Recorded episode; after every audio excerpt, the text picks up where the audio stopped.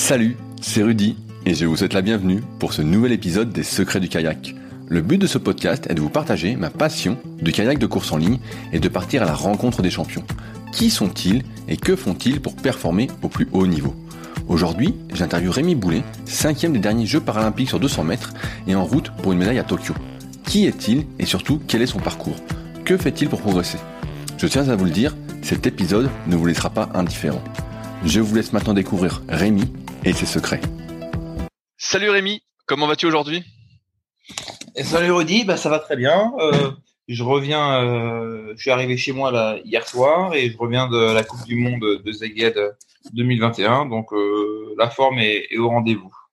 Comment ça s'est passé pour toi à Zeged Eh ben, ça s'est plutôt pas trop mal passé, étant donné que, eh ben, il y avait tous mes concurrents dans ma catégorie, donc il y avait vraiment euh, bah, tous ceux qui seront là à, Tokyo, à part le chinois et l'anglais, mais bon, c'était le chinois était derrière moi et puis l'anglais il est un petit peu en fin de course. Et euh, donc c'était vraiment une bonne compétition de répétition pour voir euh, mon niveau général où j'en étais. Et comme en 2019 j'avais fait huitième, bah là j'avais à cœur de me replacer un petit peu dans dans le dans le top 5 quoi. Et, euh, et j'ai fait une série plutôt pas trop mal, donc je passe en finale directe. Et puis euh, je termine quatrième à, à moins d'une seconde du troisième, donc euh, du Brésilien qui a été champion du monde. Donc euh, c'est quand même de bon augure, quoi. J'ai cru voir que tu avais fait des bons Open de France aussi. Je crois que tu avais été interviewé, j'avais vu, et tu disais que justement que tu avais bien euh, progressé, tu étais dans les temps que tu voulais, non? Ouais, les Open de France. Euh, alors les chronos, ils étaient, ils étaient euh, pas trop trop mal, mais c'était par rapport aux, aux, aux références que j'ai avec euh, les membres de l'équipe de France, avec euh, Nelia et, et Eddy qui, qui il y a deux ans, et ben était quasi tout le temps devant moi au niveau des chronos, en, en Open, en, en championnat, en compétition et autres. Et aujourd'hui, ça va faire bientôt deux ans que ben c'est moi qui est devant quoi.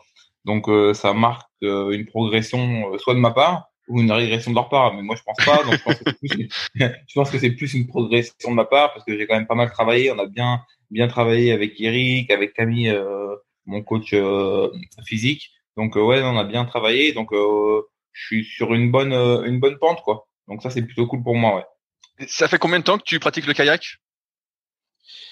Alors moi je pratique le kayak. J'en ai fait quand j'étais quand j'étais valide. Euh, quand j'étais jeune, j'ai commencé à, si je dis pas de bêtises, j'ai dû m'inscrire à 12 ans. Ouais, j'ai eu mon ma licence, ma première. Et puis bah j'ai arrêté à, à, 17 ans quand quand je suis rentré à l'armée, euh, j'ai pas pu continuer. Et puis bah j'avais plus plus le temps, mais en voilà, j'ai pratiqué de 12 à 17 ans. Et puis après moi j'ai fait euh, voilà, en gros c'est ça. Donc ça va faire ça. Et après maintenant, j'ai eu euh, et je me suis relancé en 2016 et donc maintenant, ça va faire euh, bientôt, bientôt 6 ans ouais, que je repratique. quoi. Voilà. De, de 12 à 17 ans, qu'est-ce que tu faisais en kayak? Tu faisais de l'eau vive ou de l'eau plate? Eh ben, je faisais tout parce qu'on était dans un club, euh, j'étais au club de Cloix sur le Loir et on faisait euh, toutes les disciplines. En fait, ils voulaient pas spécialiser dans une discipline. Donc, je faisais un week-end championnat départemental et régional slalom. Week-end d'après, c'était des descentes et week-end d'après, c'était course en ligne.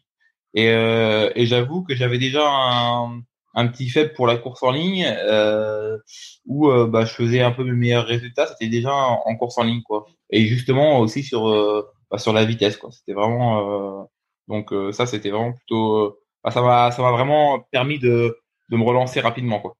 Ah, avant le kayak tu avais fait d'autres activités sportives où tu avais pu noter justement que tu étais plutôt explosif plutôt rapide? Non ouais après moi j'étais quelqu'un avant le kayak j'ai fait quand même 17 ans de football donc euh, voilà, le football, j'ai arrêté euh, vers 20 euh, ans et puis j'avais commencé à 3 ans alors que normalement on doit commencer à 4 ans mais comme j'avais mes deux frères qui faisaient du football qui étaient plus plus âgés, on s'était arrangé avec l'entraîneur, ma mère s'était arrangée avec l'entraîneur pour que je puisse faire 3 ans de débutant. Donc pendant un an, j'ai fait du débutant mais sans faire de match. Et donc ouais, ça m'a permis quand même de ouais, je pense que été quand même assez explosif parce que moi j'étais euh, arrière et euh, donc euh, ouais, je pense que ça m'a permis d'être assez explosif là-dessus. Après, j'ai fait aussi pas mal de de course à pied. Avec quand je suis rentré à l'armée, je me suis mis à, la course à pied quoi. Donc je courais à peu près 4 à 5 fois par semaine. Donc Et puis, et puis après, je me suis mis au, parachutisme. Voilà un peu les, multidisciplines que j'ai fait dans mon enfance. Ah, donc t'as toujours été super sportif en fait. Ouais. ouais nous, on avait, enfin, dans ma famille, on était, euh, c'était une obligation quoi. Mes parents, euh, on était, on était quatre et euh, mon, mon, père était souvent parti à l'étranger euh, en mission militaire aussi et donc ça permettait aussi, je pense, à ma mère de d'avoir ces samedis après-midi libres et ou dimanche après-midi euh, tranquille. Donc euh, on a toujours été un peu obligé de faire euh, du sport. On a voilà. Et puis bah nous ça on a vraiment on a, a une famille vraiment de, sportifs quoi. J'ai encore mon frère qui fait qui fait encore du foot. ma sœur elle a fait du kayak aussi comme moi pendant pareil 5 6 ans même temps que moi. Mon autre frère il, il, faisait aussi du foot et il a aussi pratiqué le kayak. Donc ouais, non, on était vraiment une famille de sportifs nous c'était obligatoire quoi, de faire du sport. Euh, on n'avait pas le choix, mais de toute façon on aimait, ça. Donc euh, comme ça, la question était vite répondue quoi. Tu t'es retrouvé au kayak parce que tes frères et sœurs en faisaient aussi alors au final, ou c'était ton initiative? Non, ça a été mon initiative, mais c'est vrai que mon frère en avait fait pendant un an euh, avant moi que avant que j'en fasse. Et un jour sur les, euh, les découvertes là euh, une fois par an il y a euh, la journée du sport quoi où en fait tous les clubs ouvrent ouvrent les leurs portes ouvertes là et puis on peut partir pratiquer etc et donc moi j'avais là comme mon frère faisait du kayak depuis un an bah, j'ai j'ai été au club j'ai pratiqué ma sœur aussi a pratiqué comme moi mon frère eh ben lui quelques mois après il a arrêté le kayak par contre ma sœur c'est elle s'était inscrit quelques mois avant moi et puis, bah, je sais pas, moi, j'avais vraiment euh, apprécié euh, cette journée. Et donc, euh, au début, ça, ça concordait pas trop avec le football et tout. Puis après, j'ai pris des risques. J'ai dit, bah, je vais quand même me lancer dans le kayak. Et puis, bah, ça m'a fait. Enfin, c'était vraiment ce que j'aimais, quoi. C'était vraiment une famille. On était un petit club. On était vraiment une dizaine de compétiteurs, quoi. Donc, on était vraiment une petite famille et c'était vraiment très, très, très agréable. C'était vraiment. et donc, tous les mercredis, quasi après chaque euh, sortie du collège, j'allais faire un petit tour euh, de kayak, etc. Enfin, donc euh, après, j'ai vraiment accroché pendant six ans. J'étais vraiment à fond dedans, quoi. Puis bah, après, bah, la, vie a fait que bah, moi, je devais quand même travailler pour gagner de l'argent et, et donc et donc après, bah, j'ai dû arrêter le kayak, quoi. Donc, tu, si j'ai bien compris, toi, t'es parti à l'armée, c'est ça? Ouais, moi, en sortie de en sortie de collège, après mon brevet des collèges, je suis parti dans un cursus. j'ai fait les compagnons du devoir j'ai fait un CAP chez les compagnons de devoir en tant que métallier pendant deux ans. Alors c'était vraiment, j'ai fait ça parce que je voulais pas rester à rien faire. C'était vraiment euh, en attente parce que j'avais pas l'âge de rentrer à l'armée, euh, étant donné que j'avais 16 ans. Donc ça m'a permis de, de découvrir un métier, de travailler. En plus les compagnons de devoir, euh, je peux t'assurer que c'est euh, aussi strict, voire plus strict, je pense, que l'armée. Donc euh, ça m'a permis de bien aussi me, de me cadrer. Et, euh, et dès que j'ai eu mes 17 ans, euh, bah, j'ai j'ai fait le concours euh, pour rentrer à l'armée et puis ça a matché. Et donc je suis rentré à 17 ans et demi à l'armée. Ouais. Qu'est-ce que tu voulais faire à l'armée? Tu avais une une envie d'un poste en particulier? Oui, en fait, je voulais faire para dans les commandos. En fait, au départ, moi, j'avais tout au départ, je voulais rentrer au GIGN, mais l'année où où je voulais rentrer euh, un an avant, euh, c'était on pouvait plus rentrer sans le bac. Et moi, étant donné que j'avais pas fait de bac, bon bah ça m'a, je voulais pas passer le bac, j'avais pas le temps pour ça, donc euh, donc en fait, eh ben c'est là où je me suis converti entre guillemets dans l'armée et je me suis dit bon bah voilà, je dois rentrer dans les commandos. Mon père était déjà dans les commandos et donc bah pour avoir discuté bien avec mon père, après le GIGN, je me suis dit bah peut-être la Légion, pourquoi pas la Légion étrangère. Et puis au final, après euh, pas mal de discussions avec mon père, qui m'a bien fait comprendre que la Légion, euh, c'est quand même vraiment un autre mode de vie, etc. Et puis j'avais pas non plus envie de bah, d'être vraiment euh, de voilà pas sortir le week-end, etc. Quoi. J'avais vraiment envie aussi de vivre un petit peu une vie sociale un peu plus épanouie. Donc j'ai pris ce choix de rentrer dans les fusiliers commandos de l'air. Et puis après, par la suite, j'ai gravi les échelons pour terminer chez les commandos parachutistes de l'air. Voilà, en gros, euh, le, le, petit parcours euh, militaire, quoi. Quand, quand, on est militaire, ça ressemble à, je sais pas si on peut expliquer, mais ça ressemble à quoi une journée? Tu fais beaucoup de sport? Ça dépend. En fait, il n'y a aucune journée. Ça, c'est l'avantage. Alors, il y a des journées qui se ressemblent, mais c'est encore, il y a vraiment jamais deux journées pareilles. En gros, quand on est en, si euh, on n'est pas en mission, une journée type, ça va être le matin. Déjà, c'est obligation, c'est sport.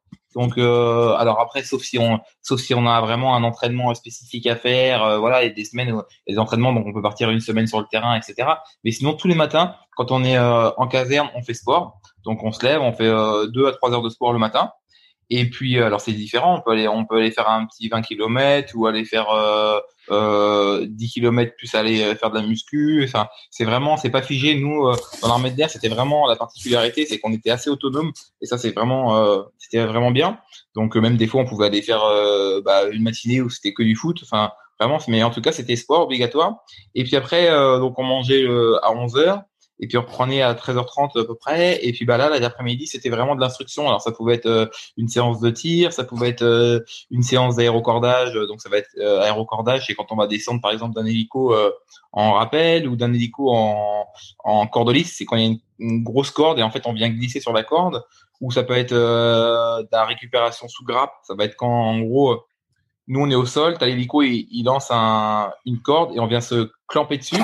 Et après, bah, l'hélico, lui, il nous soulève et puis bah, il nous amène sur un, un point différent. Donc ça, ça peut être euh, ce qu'on fait l'après-midi ou euh, bah, ça va être de l'instruction, ça va être euh, plus dans notre partie spécifique. Moi, j'étais transmetteur, donc moi, j'étais dans les transmissions. Donc ça peut être tout l'après-midi, bah, je révise un petit peu mes transmissions ou je m'entraîne dans les transmissions ou je forme des jeunes, etc. Donc voilà. Et après, bah, le lendemain, c'est soit la même chose, ou soit ça peut être bah, le matin euh, complètement différent, le matin instruction et puis l'après-midi euh, sport, ou euh, complètement une journée de tir. Enfin, il n'y avait aucune journée pareille. Et ça, c'était vraiment l'avantage, et, et c'est pourquoi j'aimais l'armée, c'était que vraiment, il n'y avait aucune monotonie. C'est vraiment assez particulier, mais c'est un monde bah, qu'on aime, qu'on aime vite, on va dire. Comment ça marche quand tu t'engages avec l'armée? C'est des contrats de à durée déterminée? Renouvelable indéfiniment? Comment ça, ça marche? Ouais. Ouais, carrément. Et eh ben, quand on s'engage à l'armée, alors ça c'est la particularité, c'est bon, petit coup de gueule que je ferai, mais euh, c'est pas réellement un coup de gueule, mais c'est qu'aujourd'hui, euh, comment dire, l'État demande qu'on on peut pas faire euh, plus de, de CDD. Après, on est obligé d'avoir un CDI. Et aujourd'hui, à l'armée, euh, on est quand même des, des emplois précaires, étant donné que c'est des contrats de trois ans. Alors, euh, ah ouais, c'est pas beaucoup, donc tu fais deux fois trois ans alors en fait. Tu peux faire que deux fois. Ouais, en fait, euh, tu peux maintenant, tu peux euh, renouveler. tu peux en fait faire ta carrière. c'est pas, c'est ça que je veux dire, c'est qu'en fait, eux, l'armée ne respecte pas la loi civile en fait. C'est-à-dire qu'en fait, on peut faire dix contrats de trois ans. Tu vois? Donc, en fait, t'es jamais en CDI. Donc ça dépend, ça dépend. Il y en a qui sont engagés qui sont euh, par exemple des officiers, des officiers sous contrat. Donc euh, les OFC, c'est des officiers sous contrat ou des officiers euh, vraiment engagés, donc qui sont pas sous contrat, qui sont carrière, et comme des sous-officiers, il y a des sous-officiers qui sont de carrière et des sous-officiers qui sont sous contrat. Et nous, les militaires du rang, en moyenne, on est tout le temps sous contrat. Ce qui fait que bah, moi j'ai fait euh, quatre contrats en gros de trois trois ans ou quatre ans, je sais plus, parce que ça, ça peut être de, ça peut être le premier contrat trois ans, puis après l'autre est quatre ans, puis après cinq ans, mais maximum c'est cinq ans. Donc, euh, ils peuvent te proposer un, un, contrat maximum de 5 ans. Et en fait, ça, c'est renouvelable. Euh, et moi, j'ai des collègues bah, aujourd'hui qui ont 20 ans de service et qui ont fait, euh, par exemple, 4, 5 contrats de 3 ans. Quoi. Donc, euh, donc c'est un petit peu précaire. Voilà. Est-ce qu'il y a une, une, durée limite? Je veux dire, si ça fait 20 ans, tu peux plus continuer ou il y a un âge limite? Eh ben, en fait, ce qui se passe, c'est que il y a quelques années, il, on a des concours à passer en interne. Ça s'appelle nous, moi, dans l'armée de l'air, ça s'appelait la SN1. C'est qu'au bout de quatre ans, tu passes ce concours-là et euh, ça te permet de pouvoir entre guillemets aller chercher, euh, aller jusqu'à 15 ans de carrière. 15 ans de carrière et au bout de, de 10 ans de carrière, 10 11 ans de carrière, tu repasses un deuxième concours qui s'appelle la SN2 et là ça, ça te permet d'aller jusqu'à 25 ans de carrière. Donc voilà. Donc moi j'avais passé le concours à la SN1 euh, où j'avais fini ma jour de promo, tiens, je, je tiens à souligner. Mais euh, j'avais passé euh, ce concours la SNA, donc moi je pouvais aller jusqu'à 15 ans de carrière. Et après, euh, bah, en fait, euh, peu avant mon accident, je devais bientôt passer la SN2 et puis même passer le concours, enfin, en interne pour pour passer sous-officier. Mais voilà. Et, et après, les sous-officiers, eux, ça va être des concours pareils. Ça va être la, la S2, c'est pareil, en gros, pour passer euh, euh, chef, etc., de carrière. Mais en gros, on a des petits concours au, bout de 5 ans, 10 ans d'armée, on a des concours pour pouvoir euh, bah, faire une carrière pleine. Ce qui fait que des personnes qui vont pas passer ce concours la SNA, moi j'ai des collègues bah, qui n'ont pas réussi ce concours ou qui l'ont pas passé, ben au bout de huit ans, bah, ils sont, euh, bah, ils, peuvent plus renouveler leur contrat en fait. Voilà. Et, et, et, dans ce cas-là, si au bout de huit ans tu peux renouveler ton contrat, est-ce que tu as je sais pas, j'y connais rien, mais une petite retraite euh, en tant que militaire ou Ah non, t'as rien. t'as rien. T'as rien du tout. Non, t'as rien. La retraite aujourd'hui, euh, avant c'était euh, 15 ans de service minimum, euh, sachant et euh, maintenant hein, c'est passé réellement à 18 ans de service. Donc si tu veux partir avec une retraite 18 ans de service, ça va dépendre aussi de ce que tu as fait à l'armée. Si tu as fait une carrière un petit peu en schématisant dans le même cursus que moi, dans le même cursus que mes collègues, commando, para, qui font des sauts en parachute, etc. Ça, ça nous donne des points pour la retraite. Donc à, à, à 18-20 ans de service, tu peux partir avec une retraite euh, plutôt satisfaisante. Par contre, un, un basier, ce qu'on a euh, entre guillemets, ce qu'on appelle un, un basier, c'est quelqu'un qui va pas trop partir en mission. Et ben lui, euh, s'il part à 18 ans de service, il va partir avec une retraite de 500, 600 euros par mois, quoi. Mais pas plus. Ah ouais, ouais donc euh, il est obligé de. Euh, là, là, faut qu'il bosse là. Ah ouais, ouais, non, c'est clair. Bah, de toute façon, euh, le mec, s'il part à un basier, souvent les basiers, ils partent, ils, partent à la retraite au bout de 30 ans de service. Parce que s'ils partent à 18 ans de service, ils partent avec 500, 600 euros par mois, avec grand maximum 600 euros par mois. Donc après, les officiers, ils peuvent partir avec un peu plus forcément, mais en fonction du grade. Mais mais voilà. Donc moi, j'ai eu la chance d'avoir fait pas mal de missions et puis de de saut en parachute qui m'a qui a permis de me donner des points pour la retraite, ce qui fait que je suis parti avec une retraite euh, un peu plus satisfaisante, quoi. Mais, Parce que comme j'ai été réformé, j'ai été réformé. En fait, maintenant, aujourd'hui, euh, je suis euh, quand on est réformé, eh ben on est retraité, quoi. C'est quand on est retraité militaire, on est pensionné militaire, quoi. Ok. Et qu'est-ce qui t'est arrivé exactement comme accident?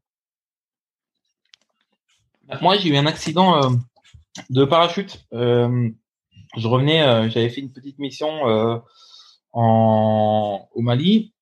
Et puis, bah, je, je suis revenu d'une mission au Mali.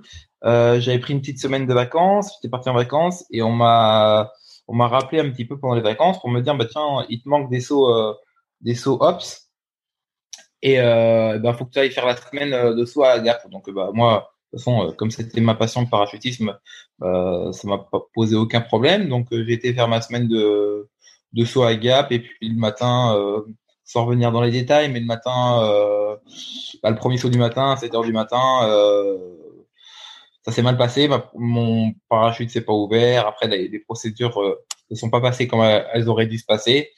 Et ce qui fait que eh ben j'ai impacté le sol à, à, une très forte vitesse on va dire pour schématiser j'ai dû toucher le sol à une cinquantaine de kilomètres heure.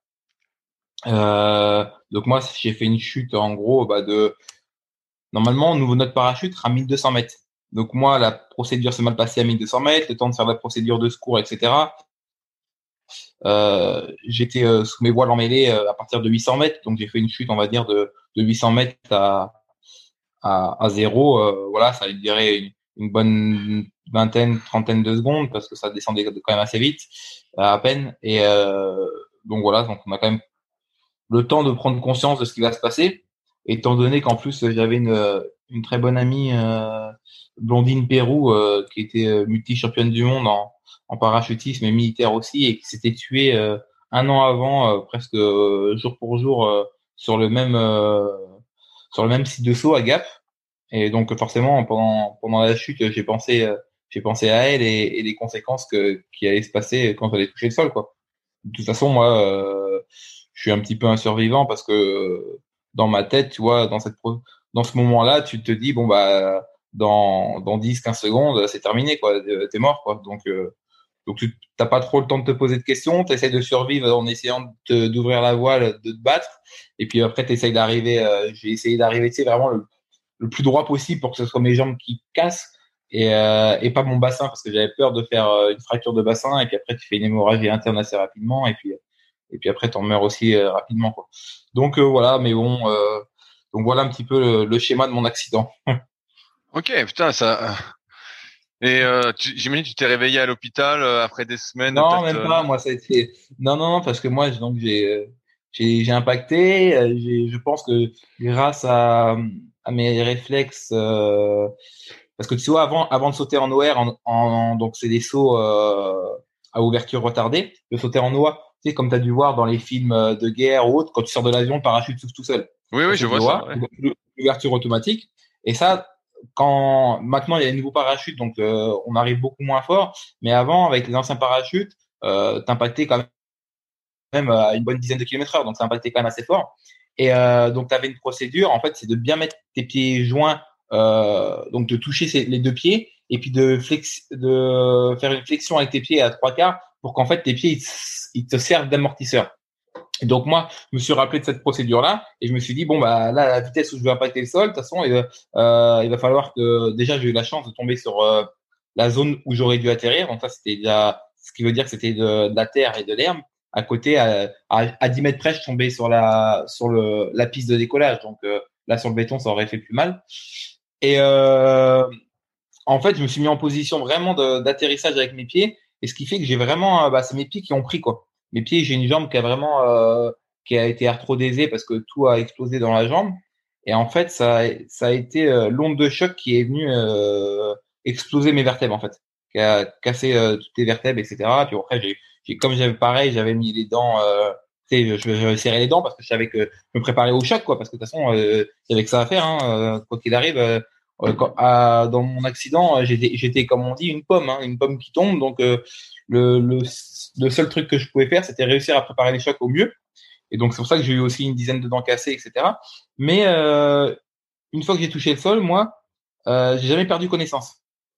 Donc, ce qui fait que j'ai vu, je pourrais te dire qui est la première personne qui est arrivée sur moi, de mes collègues, je le vois encore courir, tu vois. Quand je t'en parle, je vois encore mon collègue courir sur moi, etc. Et quand mes collègues sont arrivés sur moi, nous, quand on fait des séances de soins, on est autonome. On a un infirmier euh, avec nous, euh, etc.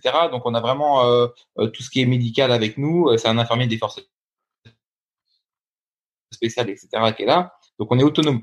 On a une, une voiture médicale, vraiment une ambulance, etc. Et euh, donc là, les gars sont arrivés sur moi. Et moi, à ce moment-là, je crois que c'est le premier ou deuxième collègue qui est arrivé. Non, je crois que c'est Benji qui est arrivé et qui m'a tenu la main, le deuxième, et puis qui m'a dit, ouais, est-ce que tu sens tes jambes? Et là, moi, j'ai vu mes jambes qui étaient pas très droites. Donc j'ai compris tout de suite que j'étais paraplégique parce que je chantais plus mes jambes. Quoi. Donc euh, et je chantais tout le reste, je bougeais euh, euh mon bras, etc. L'autre bras, je pouvais pas trop le bouger parce qu'il avait complètement explosé, complètement euh, l'épaule était complètement sortie, etc. Mais euh, donc j'ai compris vraiment assez rapidement que j'étais paraplégique, même sur on va dire 15 secondes après mon ouais peut-être pas 15 secondes, mais deux minutes après mon accident, je savais que j'étais paraplégique moi. Donc ça a été aussi un des trucs que je me souviens bien. Donc après j'ai j'ai pas trop souffert. Enfin, si, c'est une douleur intense. Mais ce que je veux dire, c'est que j'ai eu la chance dans mon malheur. Comme il y avait mes collègues, ils ont pu quand même euh, me mettre de la morphine assez rapidement. Ce qui fait qu'au bout d'une vingtaine, trentaine de minutes, la douleur a été quand même déjà moins intense, même si elle était vraiment intense, mais c'était quand même déjà moins intense. Et, euh, et après, étant donné qu'on était sur une zone, tu vois, on était sur une zone euh, aéroportuaire, bah, l'hélico, euh, l'hélico du, euh, du SAMU a pu arriver assez rapidement. C'est-à-dire que en une heure, il y avait l'hélico qui était là, et puis euh, j'ai été transporté sur l'hôpital de Gap. Là, ils ont fait un IRM euh, en urgence. À ce moment-là, euh, l'IRM euh, c'est trop gros pour eux, pour l'hôpital, et ils disent ouais non, on pourra pas, on pourra pas faire, on n'a pas les chirurgiens pour. Donc là, ils m'ont remis dans l'hélico et je suis parti à Grenoble. je suis parti à Grenoble et là, à Grenoble, c'est là où j'ai été opéré donc, ce qui fait que mon accident, je l'ai eu vers 7 heures du matin et puis moi, j'ai dû être opéré vers, vers 11 heures, 11 heures du matin, quoi. Mais moi, juste avant l'opération, comme j'étais conscient, euh, j'ai dit au chirurgien, quoi, je lui dis, ouais, euh, sauver mes jambes, quoi. Tu vois, je lui dis vraiment, euh, bah, sauver mes jambes. Parce que pour moi, je savais que j'étais paraplégique, quoi. Et donc, quand je me suis réveillé après en réa, etc., quand j'ai vu que je pouvais toujours pas bouger mes jambes, j'ai compris que, voilà, c'était terminé, quoi. Donc, voilà un petit peu le schéma de la procédure d'après. Ouais, putain, euh, ça donne, euh, ça fait des émotions là. Hein, euh, et, et, toi, comment tu, tu, le vis justement à ton réveil, tout ça euh, Qu'est-ce que tu te, qu'est-ce que tu te dis? Qu'est-ce que c'est la suite? Bah là, là, j'ai fait un peu entre ouais une quinzaine de jours en réa et ça a été dur. C'était un moment assez dur parce que vraiment j'avais la douleur, j'étais sous morphine, mais franchement ça ça comblait pas quoi. Et puis et j'avais vraiment une douleur pendant une bonne quinzaine de jours qui était vraiment très dure. Mais euh, mais voilà, c'était vraiment un moment assez dur à, passer parce qu'en plus de ça, euh, quand tu es en réa, t'es pas en chambre individuelle, tu as, quatre personnes, enfin il y a, aussi des autres patients, euh, tu as toujours du bruit, euh, le motoring, etc. Après, bon, j'ai mon frère qui est arrivé. Bon, quand a su l'accident, ça a été assez compliqué l'annonce euh, à mes parents parce que eux, on leur a dit quand c'est une procédure militaire, c'est les gendarmes qui appellent. Donc les gendarmes appellent et ils ont appelé mes parents et et donc ils leur ont dit, bah, ils ont ils ont eu ma mère qui était qui était rentrée manger entre le travail quoi. Et, euh, et, ils lui ont dit, bah voilà, euh, votre fils a eu un accident, euh, il est entre la vie et la mort, etc. Donc euh, ils n'avaient pas tous les éléments non plus. Et euh, donc ils ont vraiment un petit peu alerté les parents. Donc ma mère, elle a appelé mon père pour que lui, il rentre du travail. Elle lui a pas dit ce qu'il a, ce que j'avais pour pas qu'il, voilà, qu'il se passe que, un truc mal. Et après, bon bah eux, ils ont pris la route, mais ils sont de Vendée, donc pour aller sur Grenoble, ils avaient une dizaine d'heures de route. Mon frère, lui, il a roulé toute la nuit. Donc après, quand je me suis réveillé, j'avais déjà mon frère qui était là. Mais euh, ça a été dur parce que aussi de voir euh, toi ton, ton frère pleurer, etc. Ça c'est des moments un peu plus durs à, à vivre. Et puis après, moi j'ai, euh, je sais pas, j'ai vraiment quand j'ai vu le chirurgien qui m'a annoncé, il m'a dit voilà votre moelle a pas été entièrement sectionnée, elle a été très fortement compressée, etc. Mais j'ai compris dans ces, tu vois, dans dans son regard, dans son discours que en fait euh, j'allais pas remarcher quoi. Donc moi j'ai fait tout de suite, euh, j'ai essayé de me dire bon de toute façon tu remarcheras pas quoi. Donc ça sert à rien de te donner trop d'espoir, euh, tu vois, euh, tu remarcheras pas. Et, euh, et c'est vrai, j'ai jamais ressenti euh, après mon accident, j'ai jamais ressenti mes jambes, j'ai jamais rien qui est revenu. Enfin, j'ai rien récupéré. Il y a des paraplégiques qui peuvent récupérer après à la fin qui peuvent remarcher, etc. parce que souvent la, la moelle est moins compressée ou la moelle n'est pas sectionnée et euh, il y en a qui arrivent à remarcher. Mais moi, je sais pas, j'ai senti, senti tout de suite dans ma tête que j'allais jamais remarcher. Donc euh, j'ai réussi à peut-être euh, pas faire l'impasse, mais me projeter plus rapidement, quoi. Voilà. Et, et justement, tu, tu, te, tu, te, projetais dans, dans quoi à ce moment-là? Tu te disais, j'allais. Est-ce que tu as pensé tout de suite au kayak? Non, du tout. Non, non, du tout. Là, après, moi, au bout d'un mois à Grenoble, j'étais transféré à l'hôpital militaire de Percy ça a été euh, vraiment un soulagement pour moi parce que euh, à Grenoble après quand j'étais en chambre euh, j'étais pas en chambre individuelle après être sorti de réa et puis bah avec l'autre personne c'était quelqu'un de compliqué enfin bref la nuit je dormais pas enfin donc voilà mais donc ça a vraiment un soulagement quand je suis arrivé à, l'hôpital militaire de Percy et puis, déjà toi tu es avec des militaires donc des gens qui te comprennent qui savent un petit peu ton vécu qui aussi ont fait des missions etc donc et puis qui étaient dans un service MPR donc de rééducation donc vraiment pour moi, c'était c'était vraiment un, gros soulagement quoi. Et puis vraiment, euh, ils m'ont énormément aidé. C'est une structure qui est, qui est assez énorme à Percy euh, euh, et vraiment c'est une structure euh, où, ils, où ils savent faire quoi. Parce qu'ils envoient euh, pas tous les jours, mais ils voient vraiment des gens passer, des gens qui qui ont sauté sur une mine et qui reviennent sans jambes, etc. Donc ils savent comment aborder les personnes, comment leur parler, même dans des moments difficiles. Moi, il y a des moments, c'était assez difficile. Hein. On, on, se pose quand même des questions. Hein. On a, euh, je suis humain. Hein. Des moments, tu te dis, euh, qu'est-ce que tu vas faire de ta vie euh, euh, Est-ce que c'est pas le moment d'en finir, etc. Enfin, tu vois, tu poses des questions. Moi, je suis quand même passé dans une phase où j'avais quand même tout perdu. Étant donné que j'étais en équipe de France euh, espoir de parachutisme, c'était ma passion. Mon métier, c'était en gros c'était 100% de ma vie. Moi, je, faisais passer mon métier avant tout le reste. Plus après ma passion de parachutisme. Après, la deuxième passion, c'était la course à pied. Euh, donc, tu vois, tu perds quand même beaucoup d'un coup, quoi. Tu perds ton métier, tu perds tes deux passions. Donc, c'est quand même. Euh, et moi, euh, j'ai pas de diplôme, j'ai pas de bac, euh, je suis pas quelqu'un qui aime trop l'informatique, etc. Donc, tu te dis, qu'est-ce que je vais faire, qu'est-ce que je vais devenir euh, Là, je me retrouve, je suis sur un lit d'hôpital. qu'est-ce que je vais faire, quoi Et au bout de 3-4 mois où je suis resté allongé pendant 4 mois, euh, le temps que les vertèbres se, se refassent, etc., enfin se, se consolident. Après, euh, la première fois que j'ai pu prendre une douche assis, parce que là au départ on, on te douche sur un brancard douche, etc., j'ai vu en fait entre mes cuisses que j'avais perdu énormément de poids. Et là, ça m'a choqué et ça m'a fait un déclic dans ma tête et je me suis dit bon bah là, euh, va falloir arrêter de se morfondre trop. Euh, maintenant, euh, on va se remettre au sport, on va essayer de faire quelque chose. J'avais envie aussi de prouver euh, à mes collègues militaires, ben voilà, j'étais tombé et j'avais envie de, leur montrer que pas que je pouvais encore faire autre chose. Et euh, donc là, j'ai demandé au service, au, professeur euh, Lapère, donc euh, le chef de service, à, pouvoir faire du sport. Et eux, ils ont une convention avec l'Institut des Invalides C'est donc c'est un institut pareil qui fait de la MPR et puis ils ont une salle qui est vraiment spécialisée pour les handicapés quoi. Donc toutes les machines de muscu sont adaptées, etc. Et donc là avec ce, cette convention, le mercredi, il y avait une personne qui venait me chercher à l'hôpital et puis je partais faire du sport là-bas. Donc vraiment c'était vraiment génial parce que hyper bien encadré avec des gens qui savent faire, etc. Donc c'était vraiment génial. Et, euh, à ce moment-là, je me suis dit, putain, Rémi, euh, t'es paraplégique. Euh, là, dans un an, il y a les Jeux de Rio. Euh, bah pourquoi pas faire les Jeux paralympiques, quoi. Je me suis dit ça dans la tête. Et puis, euh, je commence à en parler avec le, le moniteur euh, aux, invalides. Et puis, bah, je lui dis, euh, j'aimerais bien faire les Jeux paralympiques, mais je sais pas trop dans quoi. Il faut que je. Et je lui dis, il faut que je trouve un sport où j'ai déjà des compétences pour, parce que pour faire les jeux en un an, ça va être compliqué. Et puis, euh, un sport collectif, il faut que j'oublie tout de suite. Il faut un sport individuel où je peux euh, me penser qu'à moi et vraiment euh, que la performance, ça soit moi qui la fasse. Et à ce moment-là, bah, il me donne le bouquin euh, sport quoi. Et euh, je vois et ben, que canoë-kayak, il a marqué canoë-kayak qui est inscrit pour les Jeux euh, de Rio pour la première année, quoi.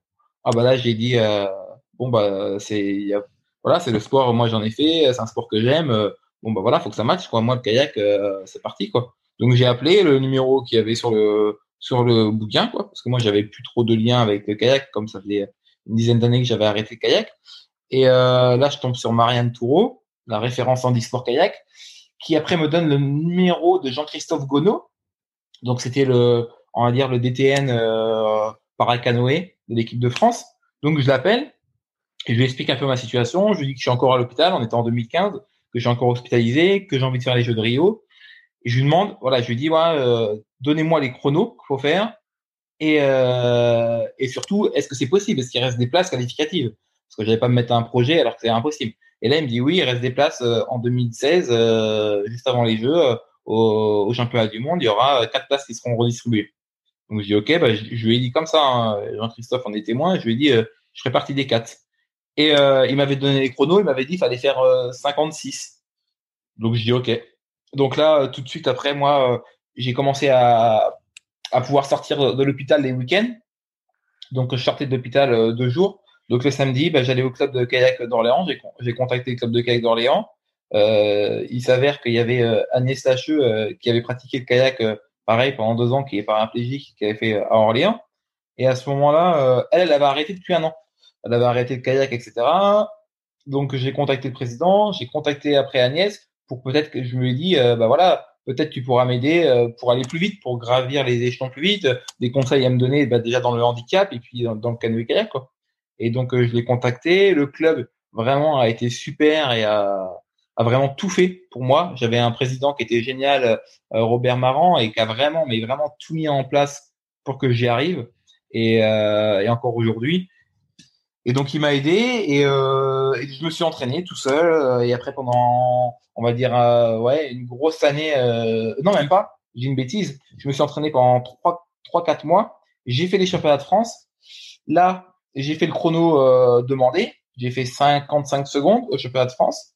Et donc je pensais pouvoir être pris en équipe de France euh, par dérogation du DTN pour pouvoir aller en 2015 chercher dans les six premiers quotas euh, au championnat du monde en Italie et là j'ai pas été pris. Donc là moi ça m'a ça m'a honnêtement ça m'avait déçu parce que bah Jean-Christophe m'avait dit que si je faisais le chrono euh, j'aurais pu euh, aller là-bas et là j'ai fait une petite dépression. J'ai pas fait de kayak après pendant septembre, octobre, novembre, décembre. J'ai pas fait de kayak. J'ai vraiment arrêté. J'ai dit ouais, j'étais un peu dégoûté. Et après en janvier, Jean-Christophe Gonod il m'a rappelé, il m'a dit voilà, je t'invite à, venir au stage au Portugal avec l'équipe de France paracanoë. Comme ça, ça te mettra vraiment un pied à l'étrier. Donc j'ai accepté et là j'ai fait 15 jours au Portugal. Et c'est là que ça a lancé un petit peu la saison. Et après, bah, je me suis préparé à partir, on va dire, de, de janvier euh, jusque mai. Moi, j'ai été sélectionné en équipe de France en mai 2016, euh, première semaine de mai 2016. Je partais au championnat du monde euh, le 20 mai. Je prenais donc je faisais euh, huitième au championnat du monde. Je faisais, je prenais le dernier quota qualificatif. Et après, un mois après, j'allais à, en Russie au championnat d'Europe où j'ai fait deuxième. Et puis après, un mois après, bah, j'étais au jeu euh, euh, le 14 septembre où j'ai terminé euh, cinquième. Voilà un petit peu le canoë kayak comment ça s'est renclenché. Comment ça se passe le, kayak pour toi? J'imagine donc t'as pas de mouvement de jambes. Est-ce que tu tu es attaché dans le bateau ou est-ce que tu as le bassin libre? Comment ça marche? J'ai le bassin semi-libre, on va dire. Moi, je suis tenu euh, au niveau de au niveau du nombril, des abdos. Euh, et après mes jambes, elles sont pas du tout attachées. J'ai une j'ai une mousse en fait entre les jambes, un peu comme les salomeurs. C'est les coques de slalom, euh, leur siège il vient entre on va dire tenir les parties génitales pour éviter d'avancer trop. Là j'ai une mousse à peu près à ce niveau-là aussi. Et après moi j'ai un les seules adaptations, moi j'ai une coque que j'ai vraiment fait sur mesure. Et après j'ai un calpier qui est droit, je vais être un petit peu euh, on va dire euh, pas, pas droit normalement les Ouais, incliné, voilà, c'est ça, c'est le mot que je cherchais. Les valides, ils ont un, un, un incliné, mais moi, comme j'ai mon, j'ai une jambe qui est arthrodésée, donc en fait, ma cheville ne bouge plus et elle est droite, elle a 90, donc j'ai dû euh, modifier le calpier pour qu'il soit droit. Voilà, c'est les seules grosses modifs que j'ai fait. Et euh, après, ben, moi, je suis tenu au niveau vraiment des, euh, des abdos, quoi, au niveau du nombril. Mais par contre, mon bassin, honnêtement, il bouge pas trop. Il, va, il peut bouger d'un centimètre parce que mes jambes, forcément, quand je vais je pédale sans pédaler en fait. C'est mon, c'est le mouvement naturel qui, qui bouge un peu. Mais moi, je pédale. En gros, ma, ma jambe, mes jambes, elles peuvent avancer d'un centimètre euh, et reculer d'un centimètre quoi dans le bateau, et pas plus. Voilà. En gros, mais je suis pas tenu. J'ai, euh, j'ai la chance de pas avoir de, comment dire, comment on appelle ça, c'est des, euh, des contractions, on va dire, des spasmes. Il y a des paraplégiques qui ont des spasmes musculaires qui fait que leurs jambes elles peuvent bouger toutes seules. Moi, j'ai pas ça, donc ça c'est vraiment une chance pour moi. Et donc dans le bateau, ça me permet de bah, de pas avoir besoin d'attacher mes jambes. Quoi. Donc euh, voilà. Et au, au, niveau du bateau, c'est quoi les, les, spécificités? Il y a une largeur euh, obligatoire, une longueur obligatoire? Comment ça se passe? Ouais, c'est comme Martin, c'est les mêmes mêmes largeurs. Euh, on parle canoë, KL1, KL2, KL3, c'est les mêmes largeurs. En gros, il y a deux bateaux hein, qui sont sur le marché, c'est va être Nelo et le Plastex. Donc, et en gros, la largeur, je te la dirai plus parce que je la connais plus. Je crois que c'est 52 cm de large. Donc, c'était quand même euh, 10 à 15, ouais, c'est un bon 15 cm plus large qu'un qu'un bateau de valide. Donc, ça nous permet d'être plus stable par rapport à, aux différents handicaps. Mais ça freine aussi le bateau, quoi. Et honnêtement, euh, nous, euh, moi, moi j'en suis pas là, hein, attention. Hein. Mais euh, mon record, euh, il est à 16-7 en, en, vitesse maximum. Mais j'aimerais bien, j'espère atteindre les 17 km heure. Mais voilà, au-delà de 18, pour avoir discuté avec euh, des gens comme Martin là-dessus, qui eux sont KL3 et vont plus vite. Et puis même Maxime Beaumont, bah, j'en parlais tiens hier dans l'avion avec lui, qui quand il a eu son son plâtre à sa jambe, il avait repris, il avait fait quelques séances avec un bateau paracanoë et, euh, et il disait que ouais, passer une certaine vitesse, en fait, euh, c'est très très dur de, de pouvoir aller au-delà, quoi. En fait, c'est très dur de garder cette vitesse et d'aller au-delà, quoi. Donc, euh, donc on est un peu limité là-dessus.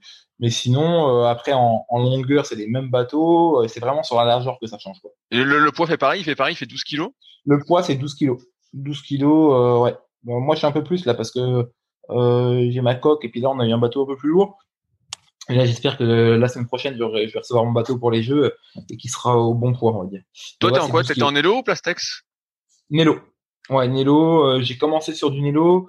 J'avoue qu'aujourd'hui, je pense que le Plastex est un peu plus rapide. Euh, de, on parle de dixième, hein, mais c'est quand même quelques dixièmes. Et euh, mais le Nelo, on, pour moi, c'est plus facile à, à, agiter, quoi, et réussir à le diriger, quoi, pour euh, voilà. Parce que j'ai fait ma Parce que là, t'as pas de gouvernail en fait. Non, mon gouvernail, moi, il est fixé. En gros, euh, j'ai un gouvernail hein, qui est présent, euh, voilà. Mais j'ai la corde du gouvernail qui passe sur le côté et j'ai un, j'ai mis un rail avec une petite molette où je viens bloquer la corde, ce qui fait que mon gouvernail il bouge plus en quand je suis en compétition, il ne bouge plus quoi. Ce qui fait qu'aussi s'il y a un vent de travers, je peux juste avant la course un petit peu, par exemple, mettre sur la droite ou sur la gauche en fonction du vent. Mais ça, c'est un gros risque parce qu'il faut vraiment pas se parce que si tu mets trop à droite, trop à gauche, euh, ça fait qu'après ta course, tu la perds là-dessus. Donc c'est vraiment euh, ça, j'évite. C'est vraiment a un gros vent prononcé, euh, je le fais. A vraiment un gros vent prononcé de travers, ça, je le fais. Mais c'est assez rare. Hein. Honnêtement, je l'ai dû faire une ou deux fois. Mais sinon, mon gouvernail, il est fixe et il est droit et, et, il bouge pas pendant la compétition et je peux pas le bouger. Je suis pas, les KL3 peuvent bouger leur gouvernail, moi je peux vraiment pas bouger. Non mais je vois ce que tu veux dire pour le bateau euh, qui freine puisque j'ai essayé un kayak euh, paralympique euh, avec Benjamin il y a quelques semaines et effectivement tu sens que que ça, on dire que ça peut mettre la puissance mais que tu, sens qu'il freine, tu sens, tu, sens que ça, ça glisse pas quoi, tu sens que ça glisse pas. Bah, en fait, c'est un bateau qui glisse très bien euh, euh, bah, jusqu'à, euh, on va dire, jusqu'à 17, 17, 18 km heure. D'après euh, ce que j'ai, il, il, il, y va. Mais au-delà, c'est, quasi impossible de l'amener. C'est quand tu vois comme, euh, voilà, c'est quasi impossible de l'amener. même quand tu vois des mecs comme Max qui te, qui te disent ça, bon, voilà, t'as compris.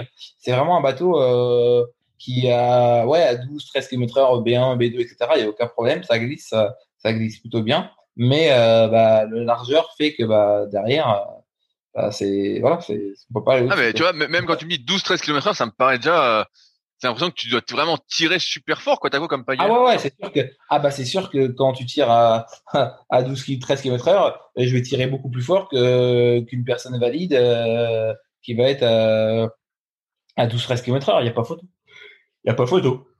C'est ouais, c'est un bateau qui est plus dur, qui est ce qui est un bateau qui est plus dur à amener en vitesse, quoi. Et est-ce que, est que justement tu compenses par soit une pagaie plus petite et plus de fréquence ou une pagaie plus grosse pour avoir plus d'appui et moins de fréquence?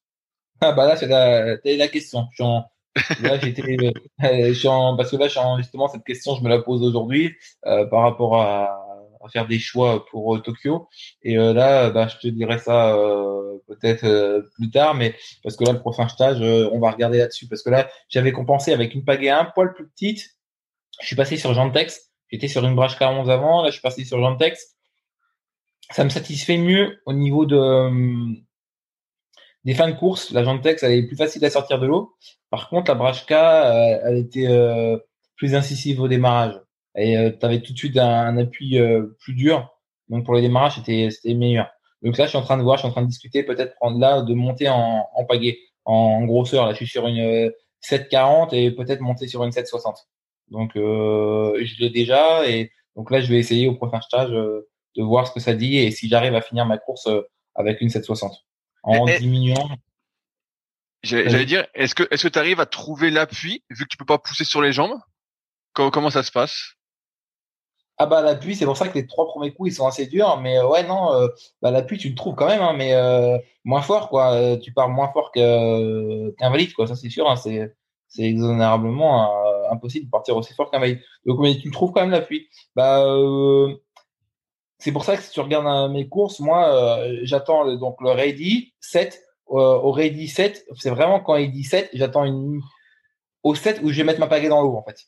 alors que les valides, souvent, tu vois, dès qu'il y a le ready, ils sont déjà en position d'attente, quoi. Et moi, je me mets en position d'attente quand j'entends le 7 en gros. Je suis au pagaie, la pagaie elle est prête, quoi, elle est sur le bateau. je suis là, je suis concentré. Et dès qu'il est dit ready, set, là je mets ma pagaie dans l'eau et, euh, et, et j'arrive. avant je peux pas parce que tenir en équilibre avec la pagaie comme ça, moi j'arrive pas. J'ai vu justement euh, au, dernier Open de France que tu parlais de tes départs justement que c'était un peu un point faible. Est-ce que tu sais comment tu vas le travailler pour euh, Tokyo? Bah, déjà, je vais travailler en en, en faisant. Parce que j'avoue que là, on a fait, on a fait un hiver où on n'a pas beaucoup travaillé les départs. On a fait quelques-uns, mais on n'a pas travaillé les départs. Là, tu vois, à la Coupe du Monde, c'était peut-être mon cinquième ou sixième départ sabot de, de l'année. Donc, on n'en a pas travaillé. À vers le sabot, quand j'y suis allé, ne marchait plus. Donc, euh, je vais travailler les départs en, en, en les travaillant. Et après, oui, moi j'étais avant, j'étais assez fort sur les départs. Euh, j'étais, euh, j'arrivais à faire un gros 150 mètres, allez, un peu moins. Avant, j'étais plus sur du 120 mètres. Je faisais un gros 120 mètres et après j'ai explosé. Aujourd'hui, je suis sur un gros, peut-être 160 mètres, 170 mètres.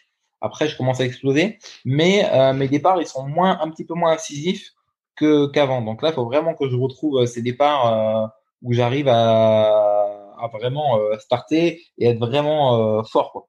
Donc là, on va vraiment les travailler. Ça, ça va être euh, bah là, la deuxième partie d'entraînement pour euh, avant Tokyo. Ça va être vraiment, on va axer là-dessus, quoi. Axer sur les départs et, euh, et redevenir extrêmement fort sur les sur les 160 premiers mètres. Donc même si à la fin j'explose comme tout le monde, mais voilà. Si déjà je fais un gros 160 mètres et que j'explose, et eh ben il me restera 40 mètres à tenir avec le mental. Donc voilà. Là aujourd'hui, mes départs, je suis pas satisfait quoi. Et, et ça se voit parce que même à la Coupe du Monde mon départ là, à la finale il est pas bon et puis euh, et puis ça fait que j'arrive pas à monter à la vitesse max quoi. Donc euh, avec un mauvais départ, t'arrives pas à monter à la vitesse max. Je, je, vois, je vois ce que tu veux dire. Euh, je suis pas très bon sur les départs aussi pour l'instant tant que débutant et, si je loupe mon départ, bah tu n'atteins plus ta vitesse Ah, max dur, après quoi. Ouais, tu l'as, tu l'atteins plus après. Euh, moi, quand je dis ça, je n'invente rien. C'est surtout euh, bah, euh, Max, euh, Maxime Beaumont, qui avait fait aussi. euh, J'avais été une fois à Boulogne, il avait fait un- une présentation, etc. là-dessus aux, jeunes. Et euh, dans sa présentation, son PowerPoint, il avait euh, montré avec des calculs avec euh, avec le minimax qu'on met sur le bateau, etc. Que vraiment les, trois premiers coups de pagaie, c'est euh, ce qui fait la course, quoi, entre guillemets, quoi. Et c'est vraiment euh, c'est montrer qu'en fait c'est vraiment les, trois points coups de pagaie sont presque les plus importants de la course, quoi. Et donc et donc si tu, bah, tu fais un tes trois premiers coups de pagaie, ils sont mauvais, bah, c'est dur après de, de faire une bonne course, quoi. Donc c'est vraiment pour ça que là j'ai besoin de travailler ça, quoi. Comme tu dis. Ça ressemble à quoi une semaine d'entraînement pour toi? Tu t'entraînes tous les jours, deux fois par jour? Ouais, ouais, ouais. euh, je m'entraîne tous les jours, deux fois par jour. Euh, on n'est plus sur le schéma euh, comme je t'avais, comme j'ai écouté Martin. Je reviens pour, pour corriger ce qu'il avait dit, Martin. On n'est plus sur le schéma de. J'ai connu moi en 2016. euh, oui, il y avait des, des membres de l'équipe de France qui pouvaient pas s'entraîner deux fois par jour, etc. Ou, euh, ils s'entraînaient qu'une fois par jour. Aujourd'hui, nous, ça fait quand même trois ans euh, qu'on est dans une dynamique. Et puis là, ça fait une grosse année avec Nelia. euh, on est à peu près 20 jours par mois en stage, donc on s'entraîne euh, vraiment durement. Mais euh, ouais, nous, une journée, euh, par exemple, quand on est en stage, en gros, euh, par exemple, le lundi, ça va être euh, deux séances, donc euh, matin et après-midi. Mardi, pareil, deux séances. Le mercredi, ça va être euh, une séance. Repos le mercredi après-midi. Après, ça va être jeudi, deux séances. Vendredi, deux séances. Samedi, une séance. Repos euh, le samedi après-midi. Et euh, le dimanche, c'est en fonction de, de l'état de forme. Soit euh, on refait deux séances, ou soit on fait un, une journée repos complète, ou on peut faire une séance. Mais là, c'est le dimanche, c'est vraiment ajustable. Mais en gros, on est sur en stage, on est quand même sur euh, entre, je dirais, 11 à 12 séances par semaine. Ah ouais, donc euh, ouais, ouais, donc c'est c'est vraiment bah, c'est des, des vraies semaines. ah bah, moi j'ai comparé, j'ai comparé avec euh, avec Max un coup quand on était en stage. En gros, là l'autre coup, en stage en Guadeloupe, j'étais sur 110 km euh, semaine avec euh, trois séances de muscu. Voilà. Donc et en en, en, nombre horaire de ce que me disait Max sur cette grosse grosse semaine, il me disait qu'il était sur du 20, euh, 22, 23 heures d'entraînement semaine. Bah moi, je prends toujours un petit peu en exemple Max parce que bon bah c'est euh, comment dire un, pote et puis c'est surtout que c'est pour moi la référence. Et euh, donc on discute pas mal je me pose pas mal de questions. Et euh, tu vois donc lui il était sur 23 il me disait euh, heure semaine. Et là nous euh, en stage on terminait quand même à 17 18 tu vois. Donc c'est quand même pas déconnant quoi. Sachant que euh, moi j'ai tout dans les bras quoi. C'est pas tu vois euh, Max il me disait qu'il y en a qui vont courir euh, ils, ils pédalent aussi quoi sur leur séance. Moi c'est vraiment que dans les bras quoi donc il n'y a pas de il y a pas réellement de repos de mes bras quoi Ouais, c'est- ce que j'allais te dire. euh, J'allais te dire, est-ce que tu fais euh, de l'activité cardio en dehors du bateau finalement? Est-ce que tu peux faire ça? Ouais, ouais, ouais, j'en- fais un petit peu euh, avec euh, mon coach euh, préparateur euh, physique, euh, Camille. On fait du cardio, mais euh, mais aujourd'hui, euh, il faut du cardio, mais aujourd'hui on est quand même, toi, on est sur du 50 secondes, quoi. Alors euh, il faut, pour moi aujourd'hui, il faut être puissant, quoi. Il faut être puissant et il faut tenir 50 secondes, quoi. Et pas besoin d'aller tenir euh, 1 minute 30, quoi. Mais euh, voilà. Mais euh, donc le cardio, j'en fais, mais c'est pas ouf non plus, quoi. Ça, va être quoi comme cardio? Ça va être du, du rameur sans bouger les jambes? Ça va être Ouais, euh, ça peut être du, beaucoup de, ça peut être du skier, ça peut être, tu sais, euh, il me fait des petits exercices, des petits, euh, des petits circuits training, tu vois, avec euh, les, cordes, tu as, as deux cordes devant et tu fais bouger comme, comme un peu CrossFit. Après, ça va être soulevé euh, au, au niveau de, au niveau des pecs, bras tendus, tu ramènes, etc. Au-dessus des épaules, etc. Et, et ça avec bah, multiples répétitions, quoi. Vraiment aller chercher ce cardio. Après, j'ai, j'ai aussi le vélo à bras. Moi, j'ai aussi un handbike. Donc, euh, je fais pas mal de handbike. Et puis après, je fais aussi pas mal de, de machines à pagayer. J'ai pas mal de machines à pagayer euh, qui m'a pas mal aidé. J'avais, ça m'a permis aussi de passer aussi un cap. Avant le confinement, euh, j'avais acheté euh, la machine à pagayer. J'en avais déjà une avant, mais que j'avais revendue parce que j'avais pas pris la machine à pagayer avec le dossier, etc. Et donc euh, moi, je n'arrivais pas à tenir sur le siège. Donc là, j'ai acheté la machine à pagayer paracanoë là et euh, la kayak pro qui se plie quoi, et avec euh, le siège paracanoë adéquat, etc. Et donc euh, pendant le confinement, j'ai vraiment pu bah, m'entraîner dessus. Et en plus de ça, j'ai fait, j'ai fait recouper les pattes, etc. J'ai vraiment modifié pour que j'ai exactement la même assise en fait que quand je suis en bateau. Ce qui fait que tu sais entre les les cale-pieds, etc. Moi, comme je suis, les, mes pieds sont tendus, pareil, j'ai fait modifier la machine à pagayer, j'ai fait modifier le cale-pied. Enfin, j'ai modifié le calepied. Euh, voilà, j'ai essayé de reproduire au maximum sur la machine à pagayer euh, ma, ma position du bateau. Et, euh, et donc là, ça m'aide pas mal. Et, aujourd'hui, bah, la machine à pagayer, je pense que ça m'a beaucoup aidé. Alors, ça a été compliqué aussi après le confinement parce que de faire quatre mois de machine à pagayer, enfin entre guillemets, je schématise, il n'y avait pas quatre mois, mais en gros, de faire trois gros mois de machine à pagayer quand je me suis remis dans un bateau pour la première fois, c'était compliqué. C'est les trois premières, on va dire les trois premières séances, elles ont été dures j'avais l'impression que j'avais un cure-dent, euh, tu sais, j'avais euh, parce que la, la tige, enfin la, la pagaie, la machine à pagayer, elle est beaucoup plus lourde que, que nos pagaies et c'était très très bizarre. Voilà, c'est très très bizarre. Mais donc voilà, donc ouais, ça c'est un petit peu euh, avec ça que j'arrive à faire le cardio. Ouais. Non mais c'est intéressant que tu me parles. Ma... J'en ai fait hier là. J'ai mon kayak pro dans mon salon aussi. ouais, ouais, j'ai entendu ça. Tu m'avais dit. Ouais, ouais, bah, j'en parle à chaque fois, mais moi, j'en parlais de moins en moins puisque j'ai l'impression que ça n'avait pas la personne n'aimait trop faire ça. Est-ce que toi, tu remarques justement une différence entre le geste sur euh, le kayak pro et sur l'eau? Est-ce que tu est-ce que tu as l'impression que sur le kayak pro, ça, ça, mime bien le geste ou pas? Mimer bien le geste, oui, je pense, ça mime le geste. En fait, c'est pas réellement mimer. Je pense qu'il y a quand même une différence. Euh, je le ressens qu'il y a quand même une différence. C'est pas le même toucher. Enfin, tu vois, quand tu es sur l'eau, c'est c'est pas pareil. Maintenant, ça fait travailler les mêmes muscles.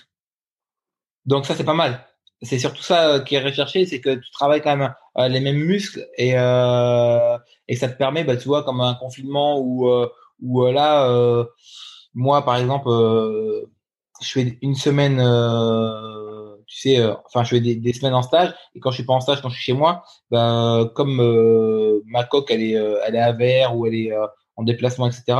Et puis à Orléans aujourd'hui, c'est très compliqué d'aller s'entraîner à Orléans parce que ils ont coupé tous les arbres et puis euh, le club euh, c'est pas le top de l'accessibilité sur cela.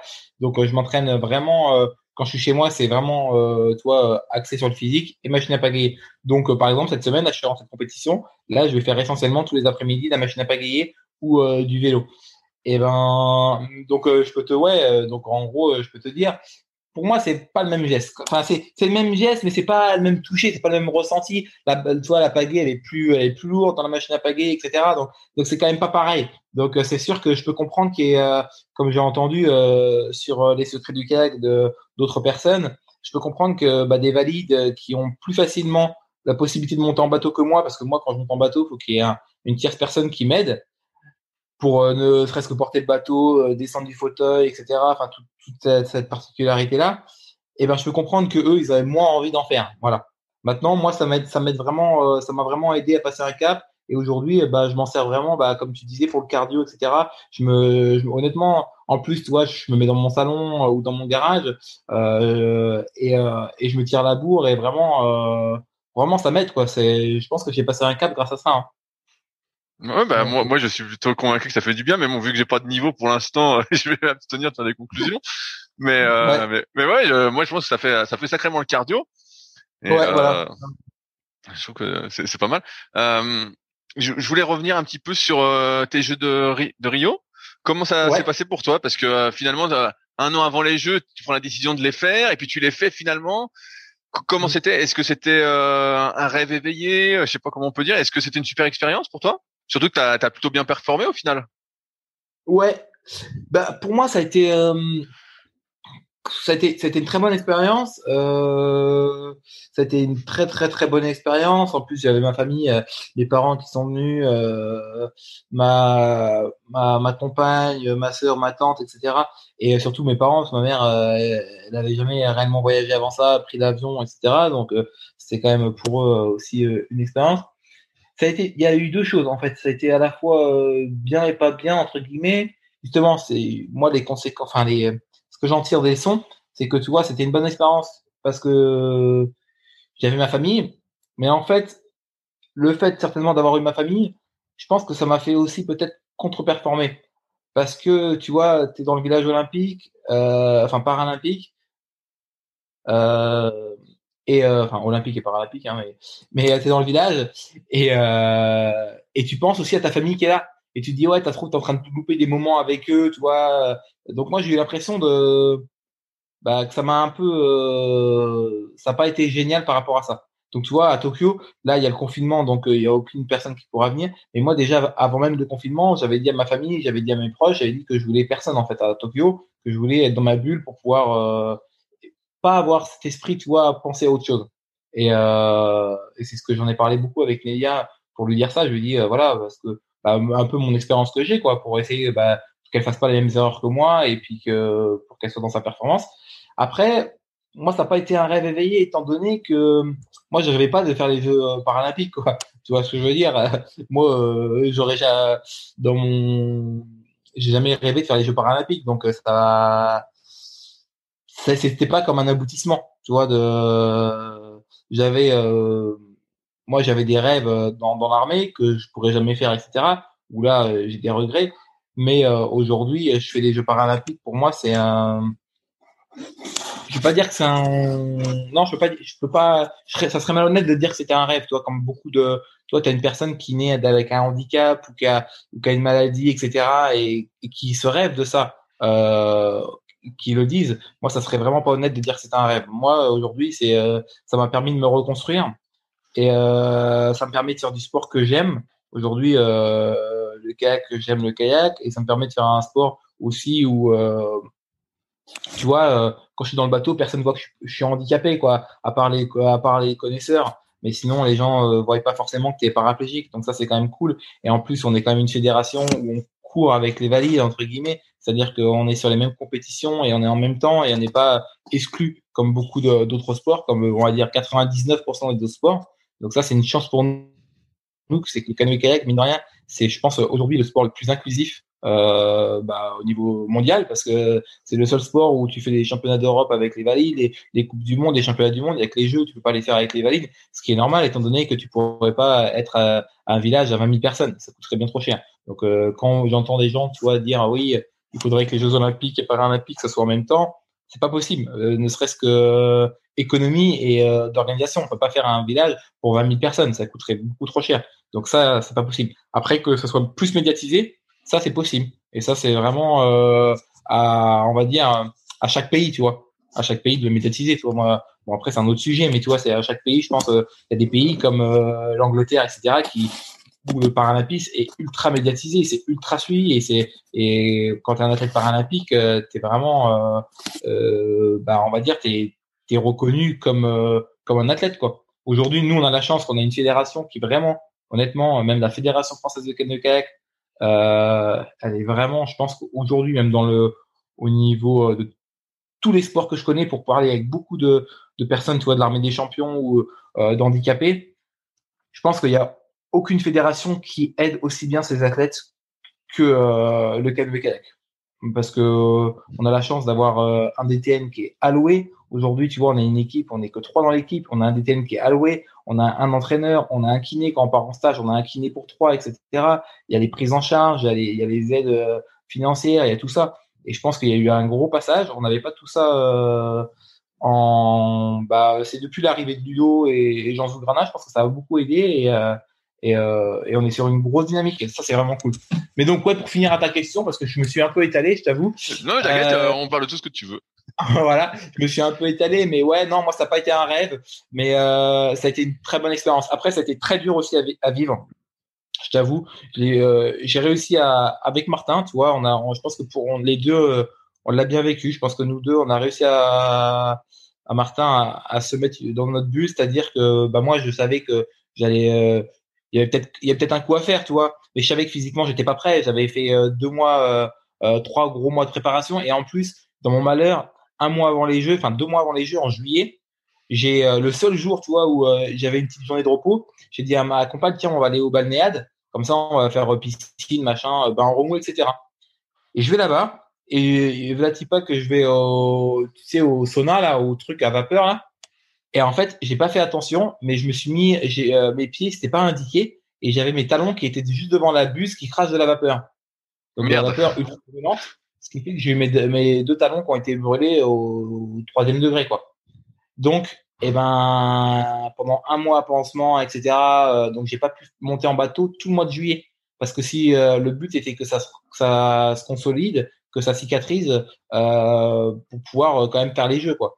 Donc bah, pendant un mois, j'ai en plus je faisais pas de crossfit, j'avais pas de préparateur physique, donc j'avais rien, j'avais pas de machine à pagayer, enfin c'était très compliqué. Donc en fait tous les jours j'allais faire 15 km de fauteuil quoi. Euh, voilà, je faisais faire 15 km de, fauteuil euh, tous les jours euh, pour me faire les bras, qu'on continue à, à, à pas perdre des bras, quoi. Donc ça c'est un petit truc qui a été voilà dur à, vivre.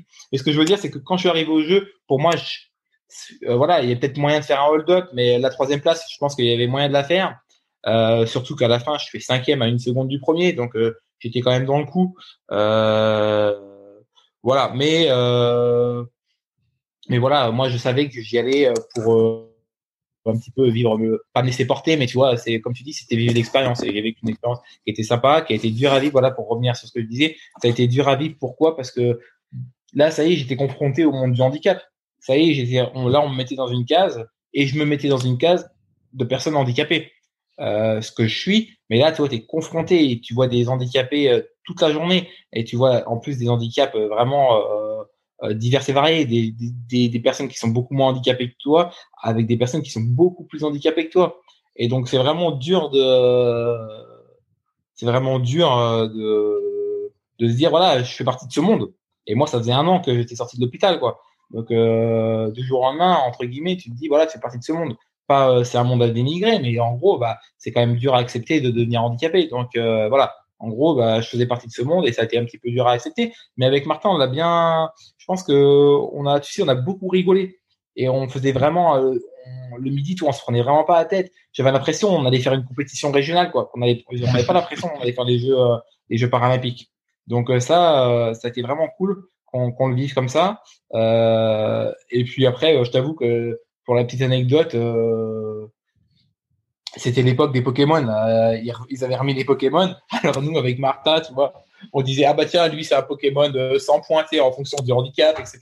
Tout on rigolait, tout entre guillemets, euh, on, on, se moquait un petit peu, euh, comment dire, on, on se moquait pas des, des gens et de nous-mêmes parce qu'au final nous on dit ah bah tiens moi machin je suis 50 points ah bah non mais toi t'as as ça comme handicap enfin voilà mais donc ça nous a permis quand même de vraiment tu vois bah, pas trop se prendre la tête. Et ça fait qu'on a fait des jeux euh, où on s'est pas pris la tête. Et, euh, et c'était quand même une bonne expérience. On s'est pas vraiment pas pris la tête. De, de, de ce point de vue sportif, j'étais pas ultra stressé, tu vois. J'étais pas. Euh... Alors que je pense que je serais plus stressé à Tokyo, parce qu'à Tokyo, j'ai envie de faire quelque chose, vois. C'est pas comme à, à, Rio. À Rio, déjà, c'était la. Moi, c'était honnêtement, c'était participer. Le but, c'est de, de, venir participer. À Tokyo, maintenant, c'est d'aller chercher, euh, d'aller chercher un podium, quoi. Donc, c'est différent je vais pas sur la même optique. Justement, tu disais tout à l'heure que euh, de Rio à Tokyo, ça s'était pas mal professionnalisé. Euh, tu parlais de préparation physique. Euh, là, on a parlé de tourisme d'entraînement. Est-ce que, euh, comme tous les autres athlètes, tu fais de la prépa mentale, tu fais attention à ton alimentation Est-ce qu'aujourd'hui, vraiment, tes journées sont orientées, j'ai envie de dire, pour aller chercher justement cette médaille? Vraiment, tout est optimisé ou tu vas vers cette optimisation? Non, on n'est pas encore à, ce niveau-là. En tout cas, moi, je suis pas encore à ce niveau-là. Aujourd'hui, oui, là, euh, j'en ai parlé, bah, toi, les, les derniers bilans qu'on a fait hier, etc., avec le coach et tout, et Sylvain Curinier, euh, et ben, ça a été ça, c'est qu'aujourd'hui, là, oui, là, je de m'orienter un petit peu sur ça, quoi, sur essayer de manger mieux. Parce que moi, je suis vraiment quelqu'un de très difficile. Toi, je suis quelqu'un dans 2000, entre guillemets, même si je suis des années 80, mais mais je suis euh, voilà, je suis un peu la génération 2000, ce qui fait que je mange un petit peu mal. Tout, tout ce qui est fruits et légumes, c'est pas trop mon délire. Et donc aujourd'hui, il faut que j'arrive à quand même me forcer et l'incorporer dans, mon, alimentation pour euh, pour justement, comme tu dis, euh, essayer de mieux performer, essayer d'arriver un peu plus sec à Tokyo, toi, perdre 2-3 kilos, ça serait vraiment cool.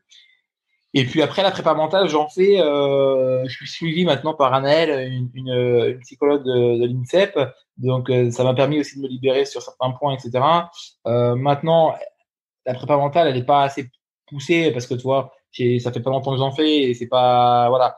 Aujourd'hui, ouais, c'est ce que je veux arriver, euh, c'est ce que j'aimerais mettre en place après pour pour l'avenir, pour Paris 2024 quoi.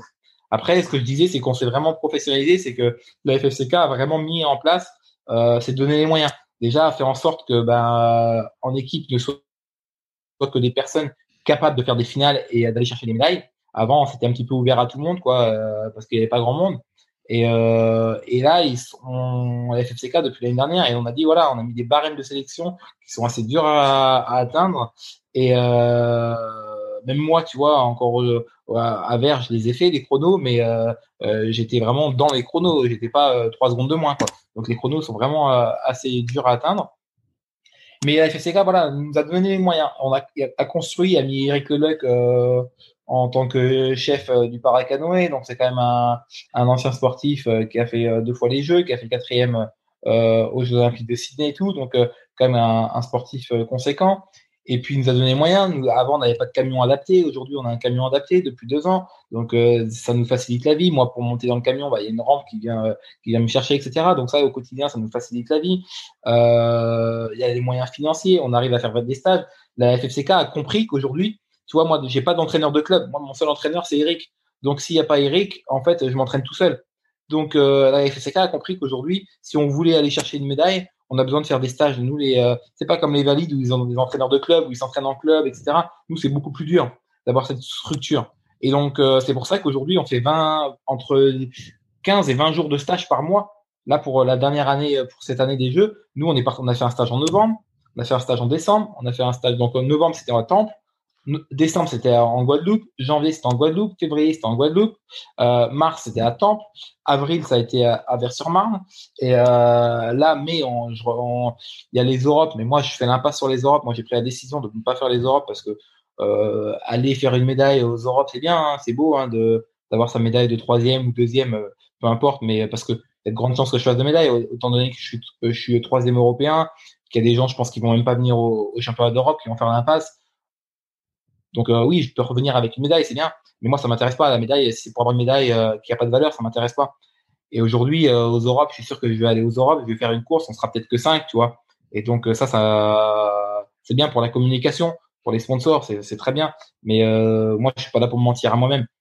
Toi, j'ai un minimum de, de respect à moi-même. Et faire une course, c'est très bien. Mais moi, je pense que j'ai pris la décision de. C'est sûr que d'aller aux Europes pour faire une course, c'est bien, mais faire une course, c'est trop peu s'il y avait eu euh, vraiment du monde et si on me disait voilà, il y aura du monde aux Europes, vous serez 15 et qu'il y aura deux, euh, trois courses parce que tu auras la série, la demi et la finale, ça peut être intéressant d'aller aux Europes. Mais pour moi aujourd'hui, je me dis bah je fais l'impasse sur les Europes. Par contre, j'ai créé un stage et j'ai mis en place un stage avec Eric Leluc et euh, Guillaume Gros, le, kiné d'équipe de France qui tient fait citer là depuis trois ans et c'est quelqu'un qui lâche rien et qui est vraiment enfin qui est extraordinaire, qui amène un potentiel dans l'équipe humain parce que toujours souriant, etc. Au niveau professionnalisme, j'ai rarement vu des kinés aussi bons. Euh, il y a Johan Divaré, euh, je fais un petit clin d'œil qui est avec les valides aussi, qui est, qui est aussi bon, euh, euh, voilà, et avec qui je m'entends très bien et qui m'a déjà débloqué deux trois situations quand Guillaume n'était pas là. Mais euh, ce que je veux dire, c'est que Guillaume, il est vraiment présent depuis trois ans, il se bat pour nous depuis trois ans, il, il fait tout. Si à 22 heures j'ai besoin d'une séance, avec Guillaume, il nous fait une séance à 22 heures, quoi. Il s'en fout, quoi. Si à 6 heures du matin, je lui dis j'ai besoin d'une séance avant de ma compétition, parce que voilà, il va me faire une séance à 6 heures du matin, il est vraiment à 200% pour nous. Donc ça, je tiens à souligner. Et donc là, on va faire une, je pars en stage à Temple-sur-Lot et donc, euh, ben, là, je vais faire un stage de, de 10 jours à temps euh, tout seul avec Eric et puis, euh, Guillaume. Mais je me dis que ben, je vais faire l'impasse sur les Europes, mais ben, je vais travailler pour les Jeux. Et donc, ça va me permettre de faire une vingtaine de séances de travail très dur pour aller chercher une médaille à Tokyo. Comment ça se passe avec ce rythme de stage, ta vie familiale? Est-ce que tu arrives, à, avoir une vie sociale autour Parce que euh, c'était 15-20 jours chaque mois à fond l'entraînement, etc. Comment ça se passe? Tu arrives à, à, concilier? Ou vois-tu une euh, femme exceptionnelle? Ce que tu vas nous dire J'avoue que j'ai une femme exceptionnelle que j'avais rencontrée à Percy. si tu veux, je t'invite à regarder leur reportage euh, sur YouTube Coup de foudre à l'hôpital.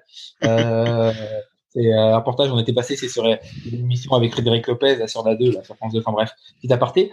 Mais euh, non, euh, j'avoue que nous, on avait prévu de faire notre enfant après les Jeux. Donc on avait fait en sorte que bah, ça, on avait mis en route la petite après les, Jeux. Mais sauf qu'il y a eu le confinement. Donc bah, forcément, bah, une fois que c'est lancé, c'est lancé. Hein. On peut, peut pas arrêter la machine, la machine. Et donc, ça a été pas mal de de discussion avec, euh, avec Mathilde, c'est que elle a compris quand même qu'aujourd'hui, euh, c'était mon travail déjà de 1. Il y a l'armée des champions. Euh, tiens, je tiens euh, féliciter aussi qui m'aident, plus mes sponsors, etc. Donc, je dois mes sponsors qui m'ont aidé du quotidien, toi, partenaire, Axol, etc. Euh, HN Consulting, etc. Donc, tous ces sponsors-là, ils m'ont aidé et mine de rien, sans rien en retour. Donc, ne serait-ce que par respect et etc. Je dois être à 100% pour eux. C'est des personnes qui, des PDG que j'ai rencontrés, tu vois, des, de PDG de partenaires euh, que j'étais même pas en équipe de France, qui est venu chez moi.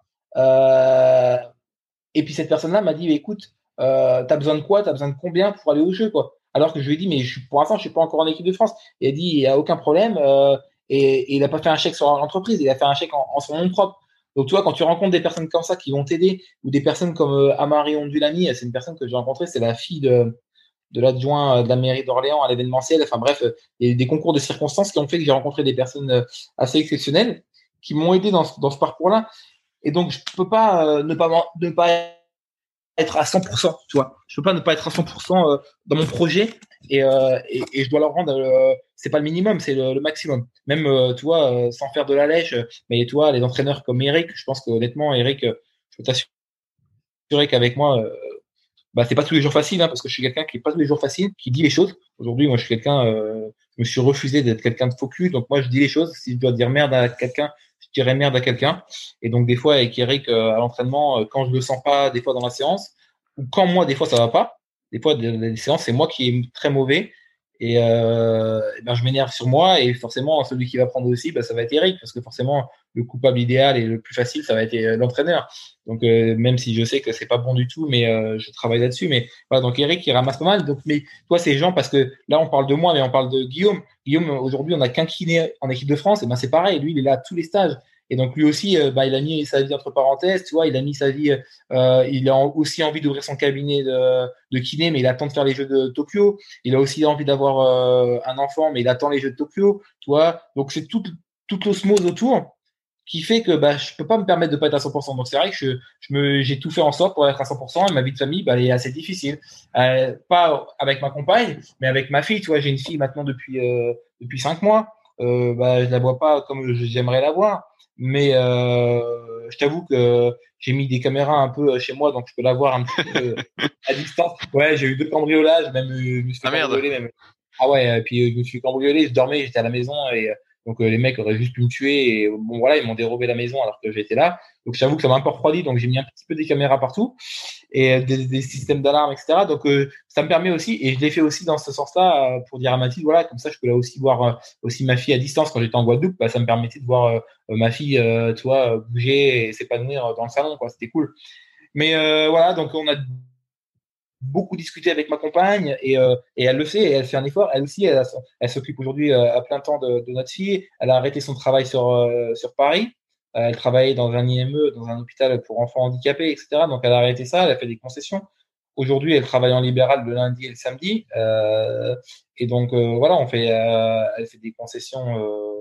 donc je peux pas être, ne pas être à 100%. Maintenant, c'est sûr que c'est pas c'est pas facile tous les jours, mais moi j'arrive à bien vivre étant donné que j'ai fait 12 ans à l'armée et je partais des, en mission de six mois, euh, une mission que j'ai fait sept mois. Donc tu fais, tu fais des missions, tu vois, tu rentres pas chez toi pendant sept mois. Je veux dire, euh, ne pas rentrer chez toi pendant 15 jours, c'est plus facile quand même, quoi. Donc euh, voilà. Après, je t'avoue que c'est aujourd'hui, c'est un petit peu compliqué. J'ai quand même euh, parce que tu sais que tu passes à côté de, choses. Donc j'essaie vraiment d'être au maximum. Donc quand je suis à la maison, j'essaie d'être au maximum à la maison. Mais bah forcément, le matin, moi, je pars m'entraîner et l'après-midi, bah je m'entraîne aussi, quoi. Donc tu vois j'essaye de faire les horaires d'entraînement. Tu vois, souvent, je m'entraîne vers 18h euh, quand je suis à la maison. Quand je fais du rameur, c'est 18h, tu vois. Puis quand je suis du vélo, je pars à, 15-16 h Mais voilà, c'est vraiment beaucoup de dialogue hein, pour euh, réussir à ça. Et on sait que là, il reste trois mois à fond. Et après, on va, après, on va relâcher un petit peu, quoi. Voilà. Tu parlais des, sponsors, j'ai l'impression que tu as pas mal de sponsors, alors que tous les autres que, que j'ai interviewés ont plutôt du mal avec les sponsors. comment t'expliques que toi, justement, euh, tu as pas mal de sponsors? Bah, c'est comme je te disais un concours de circonstances. C'est que j'ai rencontré la bonne personne au bon moment. En fait, euh, en, en, deux mots, euh, quand j'avais été demander une bourse à la mairie d'Orléans, je suis passé devant un colloque quoi avec l'adjoint sport, etc. Et il y avait la, chargée de l'adjoint événementiel, euh, Béatrice Ondulami, qui euh, qui a aimé mon histoire, etc. Et en fait, qui a eu, qui a sa maman qui est président de la Légion d'honneur et qui a et qui est président de beaucoup d'associations, qui m'a contacté par la suite et et qui m'a aidé en fait. Elle m'a aidé, elle a aidé à créer mon association, le CSRB, le comité de soutien Rémi Boulet, pour aider. C'est une association qu'on a montée pour aider d'autres militaires blessés à se relancer dans le sport.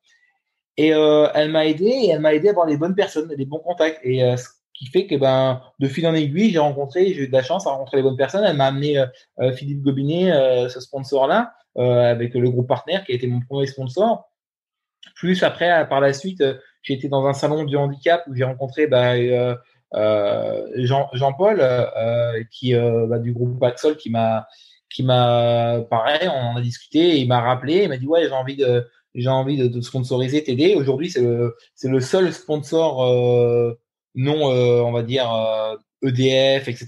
Tu vois, sponsor Maïf, EDF, qui sponsorise aussi l'équipe de France Paracanoë, Axol. Donc ça, c'est plutôt cool. Et puis après, bah, j'ai rencontré aussi, j'ai eu, j'ai eu d'autres rencontres qui fait que bah, j'ai rencontré aussi, par, grâce aussi à Maxime Beaumont qui m'a beaucoup aidé là-dessus. bah, tu vois, on, on, échange pas mal de contacts et puis et puis tu vois, euh, il y a ces aides de compression qui m'a qui m'a qui m'a aidé avec euh, euh, Maxime Monté, etc. Le même sponsor que, que Max. Et, puis là, j'ai rencontré un nouveau sponsor.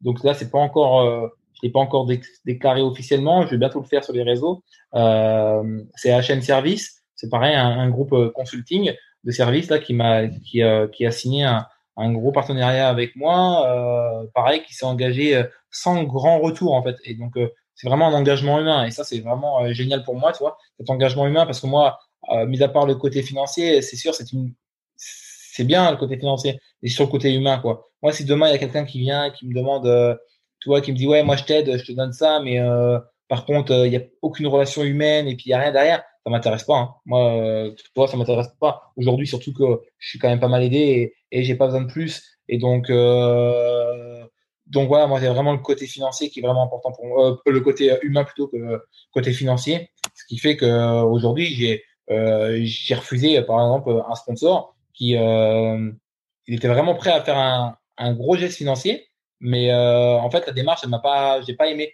La démarche, tu vois, il fallait vraiment si je devenais un petit peu tu sais un peu sa marionnette à la société et ça ça m'a j'ai pas j'ai pas adhéré quoi il n'y avait pas ce côté humain et j'ai dit non, moi, ça m'intéresse pas, quoi. Ça m'intéresse pas, c'est vraiment euh, l'humain.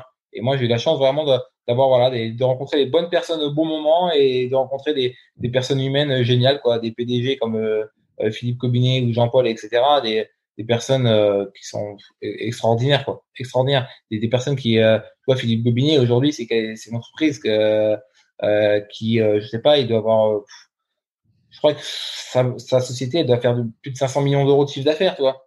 Et d'avoir une personne qui a un PDG comme ça, qui vient te voir et qui est, euh, qui est à l'antipode du PDG hautain et qui est vraiment une personne tellement, euh, enfin, tellement géniale, quoi, et, euh, et abordable, bah, tu as, envie de leur rendre, quoi. Donc voilà, donc moi je fais tout pour leur rendre. Et mes sponsors aujourd'hui me le rendent bien. Et, j'ai aussi été, il y a les sponsors, il y a la mairie, hein. La mairie d'Orléans m'a beaucoup, beaucoup, beaucoup aidé avec Sofiane Sancon, ancien adjoint au sport, euh, qui a mis en place euh, une vraie aide financière pour les sportifs de haut niveau. Sofiane Sancon, c'était un ancien sportif de haut niveau, il a vraiment mis en place ça. Et là, on a un nouveau nouveau maire, Serge Drouard, qui est aussi dans une très bonne dynamique. Et, euh, et avec Thomas Renault, c'est un ancien sportif de haut niveau aussi, qui joue en Ligue 2 au club d'Orléans football. Et c'était le gardien. En plus, il a fait 30 ans vraiment par, pareil, tu vois, côté famille, il est resté dans son club, il n'a jamais bougé de son club.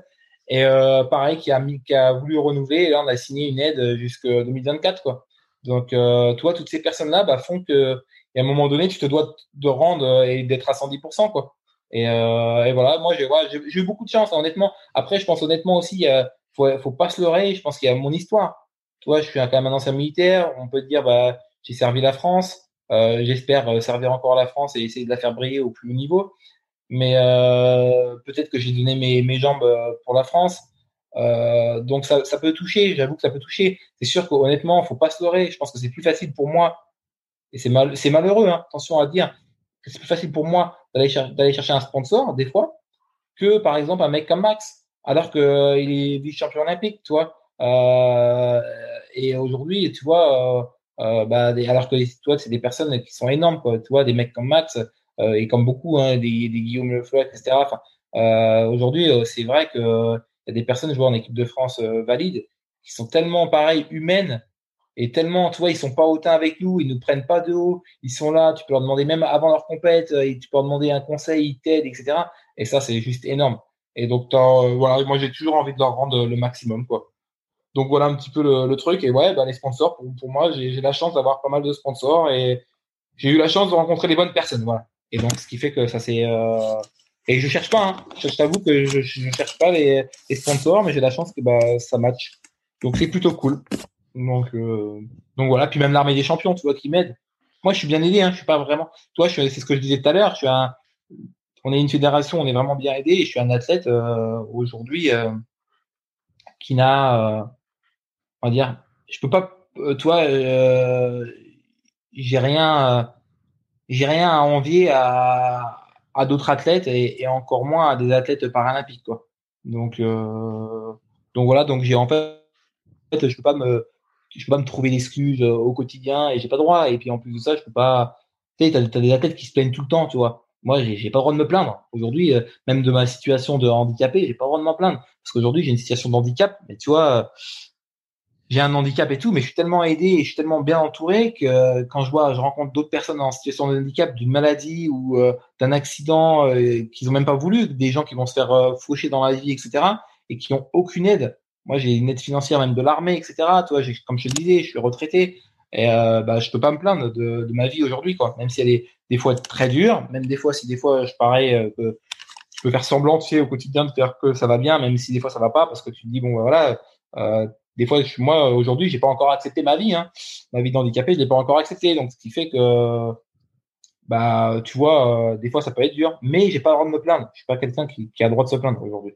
Donc, euh, donc voilà un petit peu le, le truc. Donc voilà, moi je, je suis là plus pour rendre aux autres et, et après c'est sûr que bah tu vois des fois moi le seul souci tu vois qui peut m'impacter au niveau de Tokyo, c'est qu'avec la paraplégie c'est un sujet que pas grand monde connaît mais c'est qu'on fait des infections urinaires, tu vois. Tu vois, nous on sonde. Et, euh, et aujourd'hui, les infections urinaires, il y a encore euh, une dizaine, quinzaine d'années, euh, aujourd'hui, tous les paraplégiques mouraient d'infection urinaire. L'infection urinaire, tu vois, j'en ai fait une il y a un mois, j'ai eu 41 de fièvre pendant trois jours, quoi. Donc c'est assez compliqué à gérer, ça te défonce ta, bah, ça, ça, te, ça te défonce ta performance, quoi, quand tu es au plus haut. Donc ça, c'est assez dur à gérer. Mais bah, à chaque fois, après chaque infection urinaire, j'essaie de me remettre à fond pour euh, me relancer et puis bah, bah, justement pour euh, pour ne décevoir personne. Parce que là j'ai parlé des sponsors, j'ai parlé de la famille, mais euh, moi je, je sais pas si tu as vu un peu sur Facebook, j'ai quand même pas mal de soutien. Sur Facebook, j'ai énormément de soutien de ma famille militaire, mais énormément d'anonymes et de, de personnes d'enfance qui me suivent. j'ai des personnes que j'avais pas revues depuis dix ans, tu vois, et que je vois qui me suivent, qui mettent des commentaires de soutien, etc. Euh, c'est énorme, tu vois. Tout ça, c'est énorme. Et donc, et donc euh, sans, sans ça, tu vois, je sais pas si réellement, euh, bah, tu vois, j'aurais envie de continuer aussi jusque Paris 2024, tu vois. Parce que Paris 2024, c'est encore loin, c'est à la fois euh, pas loin, mais c'est à la fois loin. Et puis, bah, c'est comme tu dis, des contraintes de vie, quoi. Donc, euh, mais grâce à tout ce soutien de tous ces gens, bah, ça me permet d'avoir envie de continuer, quoi, et envie de leur rendre. Donc, euh, parce que, bah, comme j'ai fait, euh, bah voilà, si j'arrive à faire ma médaille, si j'arrive à faire mon podium, ce sera pas une médaille, euh, ça sera, elle appartiendra pas qu'à Rémi Boulet, quoi. Elle appartiendra à beaucoup de personnes, cette médaille. Donc voilà un petit peu. Euh, ouais, mais tu, voilà, tu, tu, transmets là, depuis qu'on a cette discussion-là, tu transmets beaucoup d'ondes positives. Et euh, car moi, tu me, tu me motives euh, à ne pas me plaindre aussi. Et vraiment, t'as, t'as, t'as un super discours euh, à mes yeux. Et, et je, je, je, comprends tout ce que tu dis, hein, que les gens soient derrière, etc. Parce que ça m'étonne pas en fait. Quand on t'écoute parler, on a envie de te soutenir en fait. Tu, tu... Bah, c'est très gentil à toi. Non, mais c'est, c'est vrai, on, euh, je te dis comme ça, mais tu es un exemple en fait. Hein, quand on t'écoute, euh, on va te dire euh, chapeau, chapeau quoi. Hein Putain. Euh, ouais. ouais c'est... Je sais pas, c'est, ah, c'est sûr qu'on peut se dire c'est un exemple, mais moi je, je suis sûr que toi, euh, en fait, ce qui est dur, moi, j'ai, toi, comme je t'ai dit, je suis quelqu'un qui est pas focus et j'aime pas être dans le dans le non franc parler et, voilà. Et moi, je suis sûr que toi, Rudy, euh, on, on, se connaît pas intimement, etc. Mais je suis sûr que euh, si tu avais eu un parcours de vie euh, similaire au mien, toi, regarde, aujourd'hui, tu fais du kayak, le kayak, ce que tu fais, tu vois, en faisant ce reportage, des secrets du kayak, etc. Ça fait que tu amènes, tu essaies de développer notre discipline. Donc, tu essaies de, tu mets un, une pierre à l'édifice, et ce qui est énorme au final.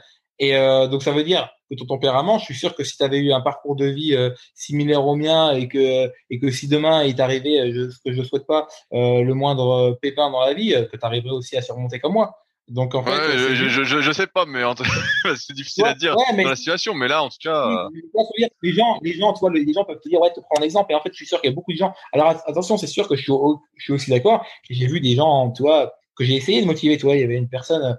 Euh, un collègue que j'ai connu à, à l'armée, qu'on a fait euh, euh, bah, des, euh, des stages ensemble, etc. Et qui a qui a voilà qui a eu qui a explosé sur enfin il y a un, drone qui a explosé enfin bref je peux pas rentrer dans les détails mais en gros il a perdu ses jambes et, et quand j'étais le voir à Percy tu vois donc moi ça faisait un an que je m'étais remis et tout tu vois euh, et ben il, il allait pas bien, tu vois, mentalement. Tu vois, c'est très dur pour lui à vivre. Euh, ce qui est aussi dur que moi. Moi, j'ai encore mes jambes, même si elles ne marchent plus, c'est comme si je les ai perdues. Ok, euh, elles sont là, mais elles ne marchent plus. Lui, il les a perdues. Mais tu vois, j'ai essayé de, j'ai été le voir deux fois et j'ai essayé de lui remonter le moral et de lui montrer. Je lui dis voilà, euh, je dirais pas son prénom, mais je lui dis voilà, tu, euh, la vie elle est pas terminée quoi.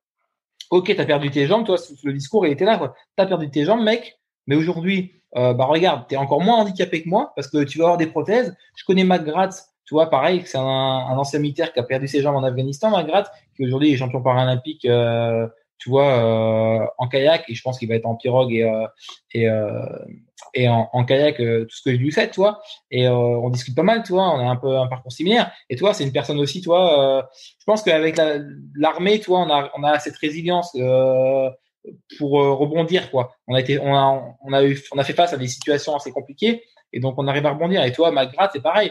Euh, pour moi, c'est aussi un exemple euh, et euh, je le prends aussi comme un exemple. Magrat, euh, quand tu vois ce qu'il fait, il est double amputé, tu le vois jamais dans un fauteuil roulant. il est toujours debout, il pousse, il, il, soutient les Invictus Games, il est venu soutenir les Invictus Games, etc.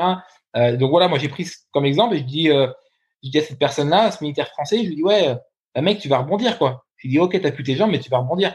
Donc euh, tu vas faire quelque chose euh, de bien quoi. Et je pense que ça l'a ça l'a aidé de me voir. Et puis euh, quelques mois après je l'ai revu et tu vois il a repris il a repris du poil de la bête quoi. Et puis bah aujourd'hui bah il est en équipe de France de volley assis quoi. Donc il participe au jeu de Paris 2024 euh, avec de grandes chances tout ce que je lui souhaite quoi. Donc donc voilà non je pense qu'il faut et puis de toute façon j'avais pas trop le choix hein, Rudy hein, pour pour être honnête parce que si en, moi, je en étant honnête et je, comme je suis quelqu'un, je pense, euh, très honnête, euh, j'avais pas le choix. Parce que moi, si je rebondissais pas, je faisais quoi? Je me tirais une balle. Tu Étant donné que j'avais tout perdu. Quand tu quand es en bas de l'ascenseur, euh, enfin, comme on dit, l'ascenseur euh, euh, bah, émotionnel ou social ou tout ce que tu veux, ou quand tu es en bas de, où tu peux être. Tu, je pouvais pas être plus bas. Étant donné que je me retrouve handicapé, je me retrouve sans pouvoir refaire euh, ma passion euh, du parachutisme, sans pouvoir faire ma passion euh, et accomplir mes quelques rêves qui me restaient à accomplir dans l'armée, euh, et euh, sans aucun métier et sans aucun diplôme. Parce que sans aucun diplôme, aujourd'hui, j'ai pas de bac, j'ai euh, pas de diplôme. Donc, qu'est-ce qui me restait à faire? Il y avait, bah, il a fallu faire des choix. C'était soit je me tirais une balle, ou je prenais des médicaments et puis voilà, ou soit bon bah je me disais bah mec tu vas te bouger le cul, puis tu vas arrêter de te morfondre, et puis tu vas arrêter de te poser des questions, quoi. Donc, euh, tu vois, j'avais non, j'avais pas non plus 50 choix, quoi. Donc, euh, donc voilà un petit peu le délire, quoi.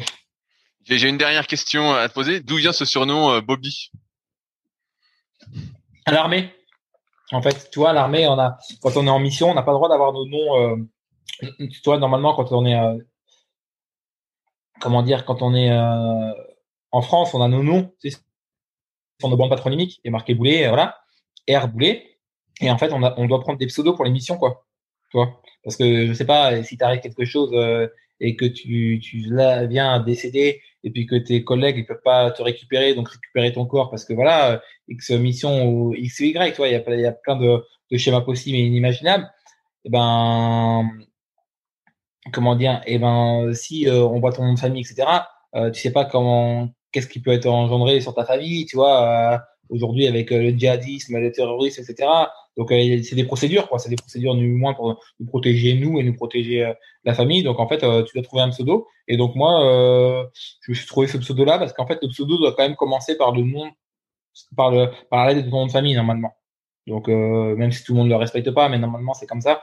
Et, euh, et donc moi j'ai mis euh, Bobby et puis je sais pas parce que parce que c'est venu comme ça en fait. Je sais plus comment c'est un chef qui a vu euh, voilà. J'étais jeune moi comme je suis rentré à l'armée jeune, j'étais j'étais jeune et toi Bobby ça fait aussi un peu un peu enfant et donc et donc voilà au début quand je suis rentré à l'armée on m'appelait Junior tu vois et et puis après bah on est venu Bobby parce que pour B euh, pour bouler. Et donc voilà, donc c'est devenu mon pseudo.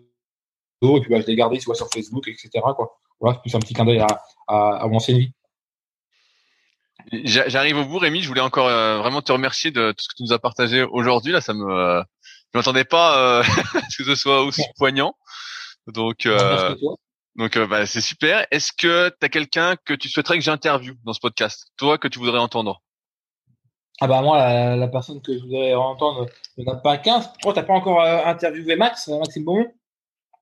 Pas encore. J'attends, euh, j'attends encore un peu, mais. Voilà, je pense que Maxime Beaumont, de toute façon, je pense que tu l'intervieweras. Ça ferait partie des, personnes que tu intervieweras. Donc forcément, moi, Max. Après, il y a moi, Max, qui est à égalité avec Nelia Barbosa, tu vois je, je, suis, je suis sur le coup pour Nelia. Donc, euh... Voilà, bah, Nelia, bah, c'est une personne que tu vas, tu vas découvrir. Moi, c'est une personne qui, a, qui, est, qui est venue en, en, équipe de France. Où, tu vois, il y, avait une, autre ambiance en équipe de France, mais euh, je voulais pas rentrer là-dedans, mais toi, et, et j'y rentrerai pas. Il y a une ambiance qui était pas ouf. Je m'entendais pas avec tout le monde, tu vois. Et euh, toi, je, comme je pense que tu as pu le voir, euh, je suis quelqu'un d'assez franc.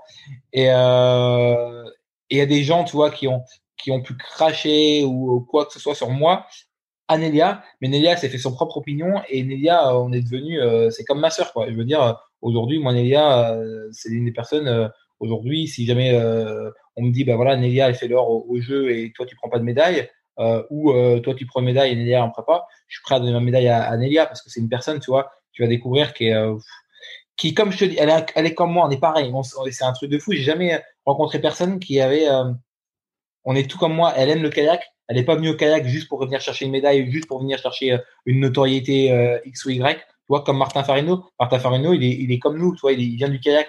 Euh, Nelia, il vient du kayak. Moi, je viens du kayak, toi. On n'est pas des personnes qui sont venues là juste pour, euh, pour prendre, pour gratter ce qu'il y a à gratter. Et donc, on est dans une autre dynamique. Et tu vois, Nelia, elle faisait du slalom euh, avec les valides et elle en fait toujours avec sa prothèse. Et elle a découvert le paracanoë il, il, il, y a très peu de temps, tu vois.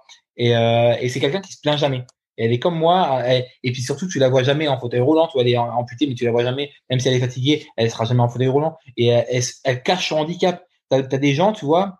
Euh, ça, c'est un autre paradoxe. Il y a des gens, ils aiment bien montrer leur handicap et qu'on les plaigne dans leur handicap. Tu vois, euh, ils aiment bien montrer qu'ils ont une prothèse ou ils aiment bien montrer qu'ils sont, euh, tu vois, handicapés, etc.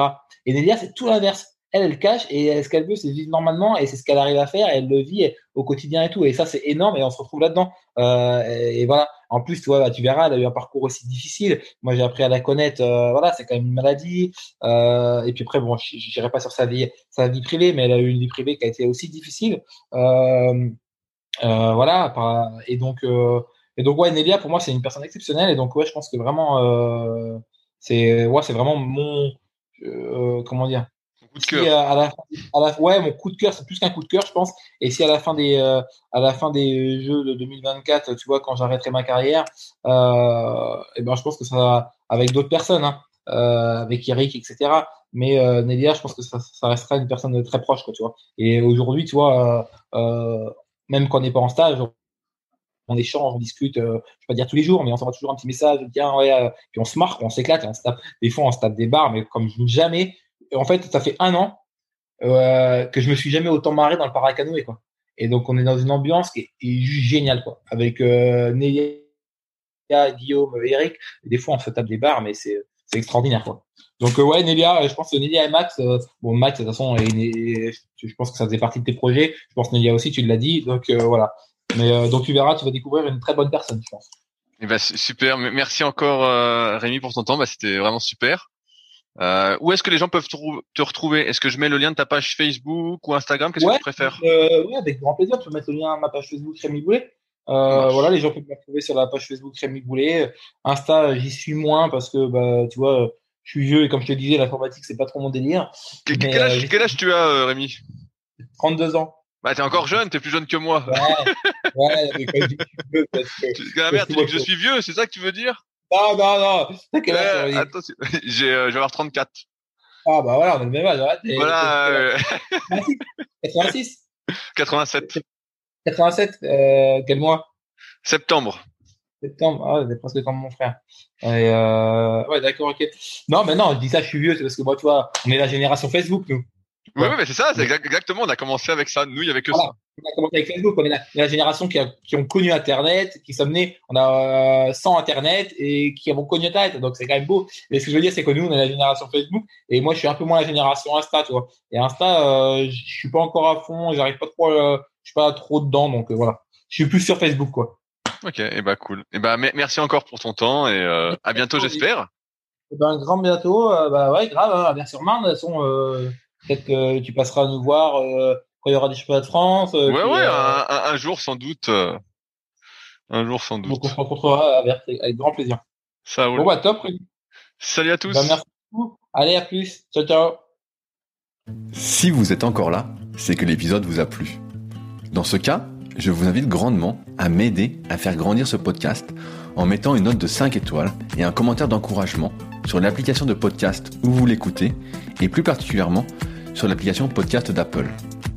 Cela m'aidera d'autant plus à accueillir les meilleurs kayakistes français grâce à la crédibilité que vous me donnerez. Enfin, vous pouvez retrouver la retranscription écrite de cet échange sur www.secretdukayak.org. En attendant, laissez glisser et à la semaine prochaine.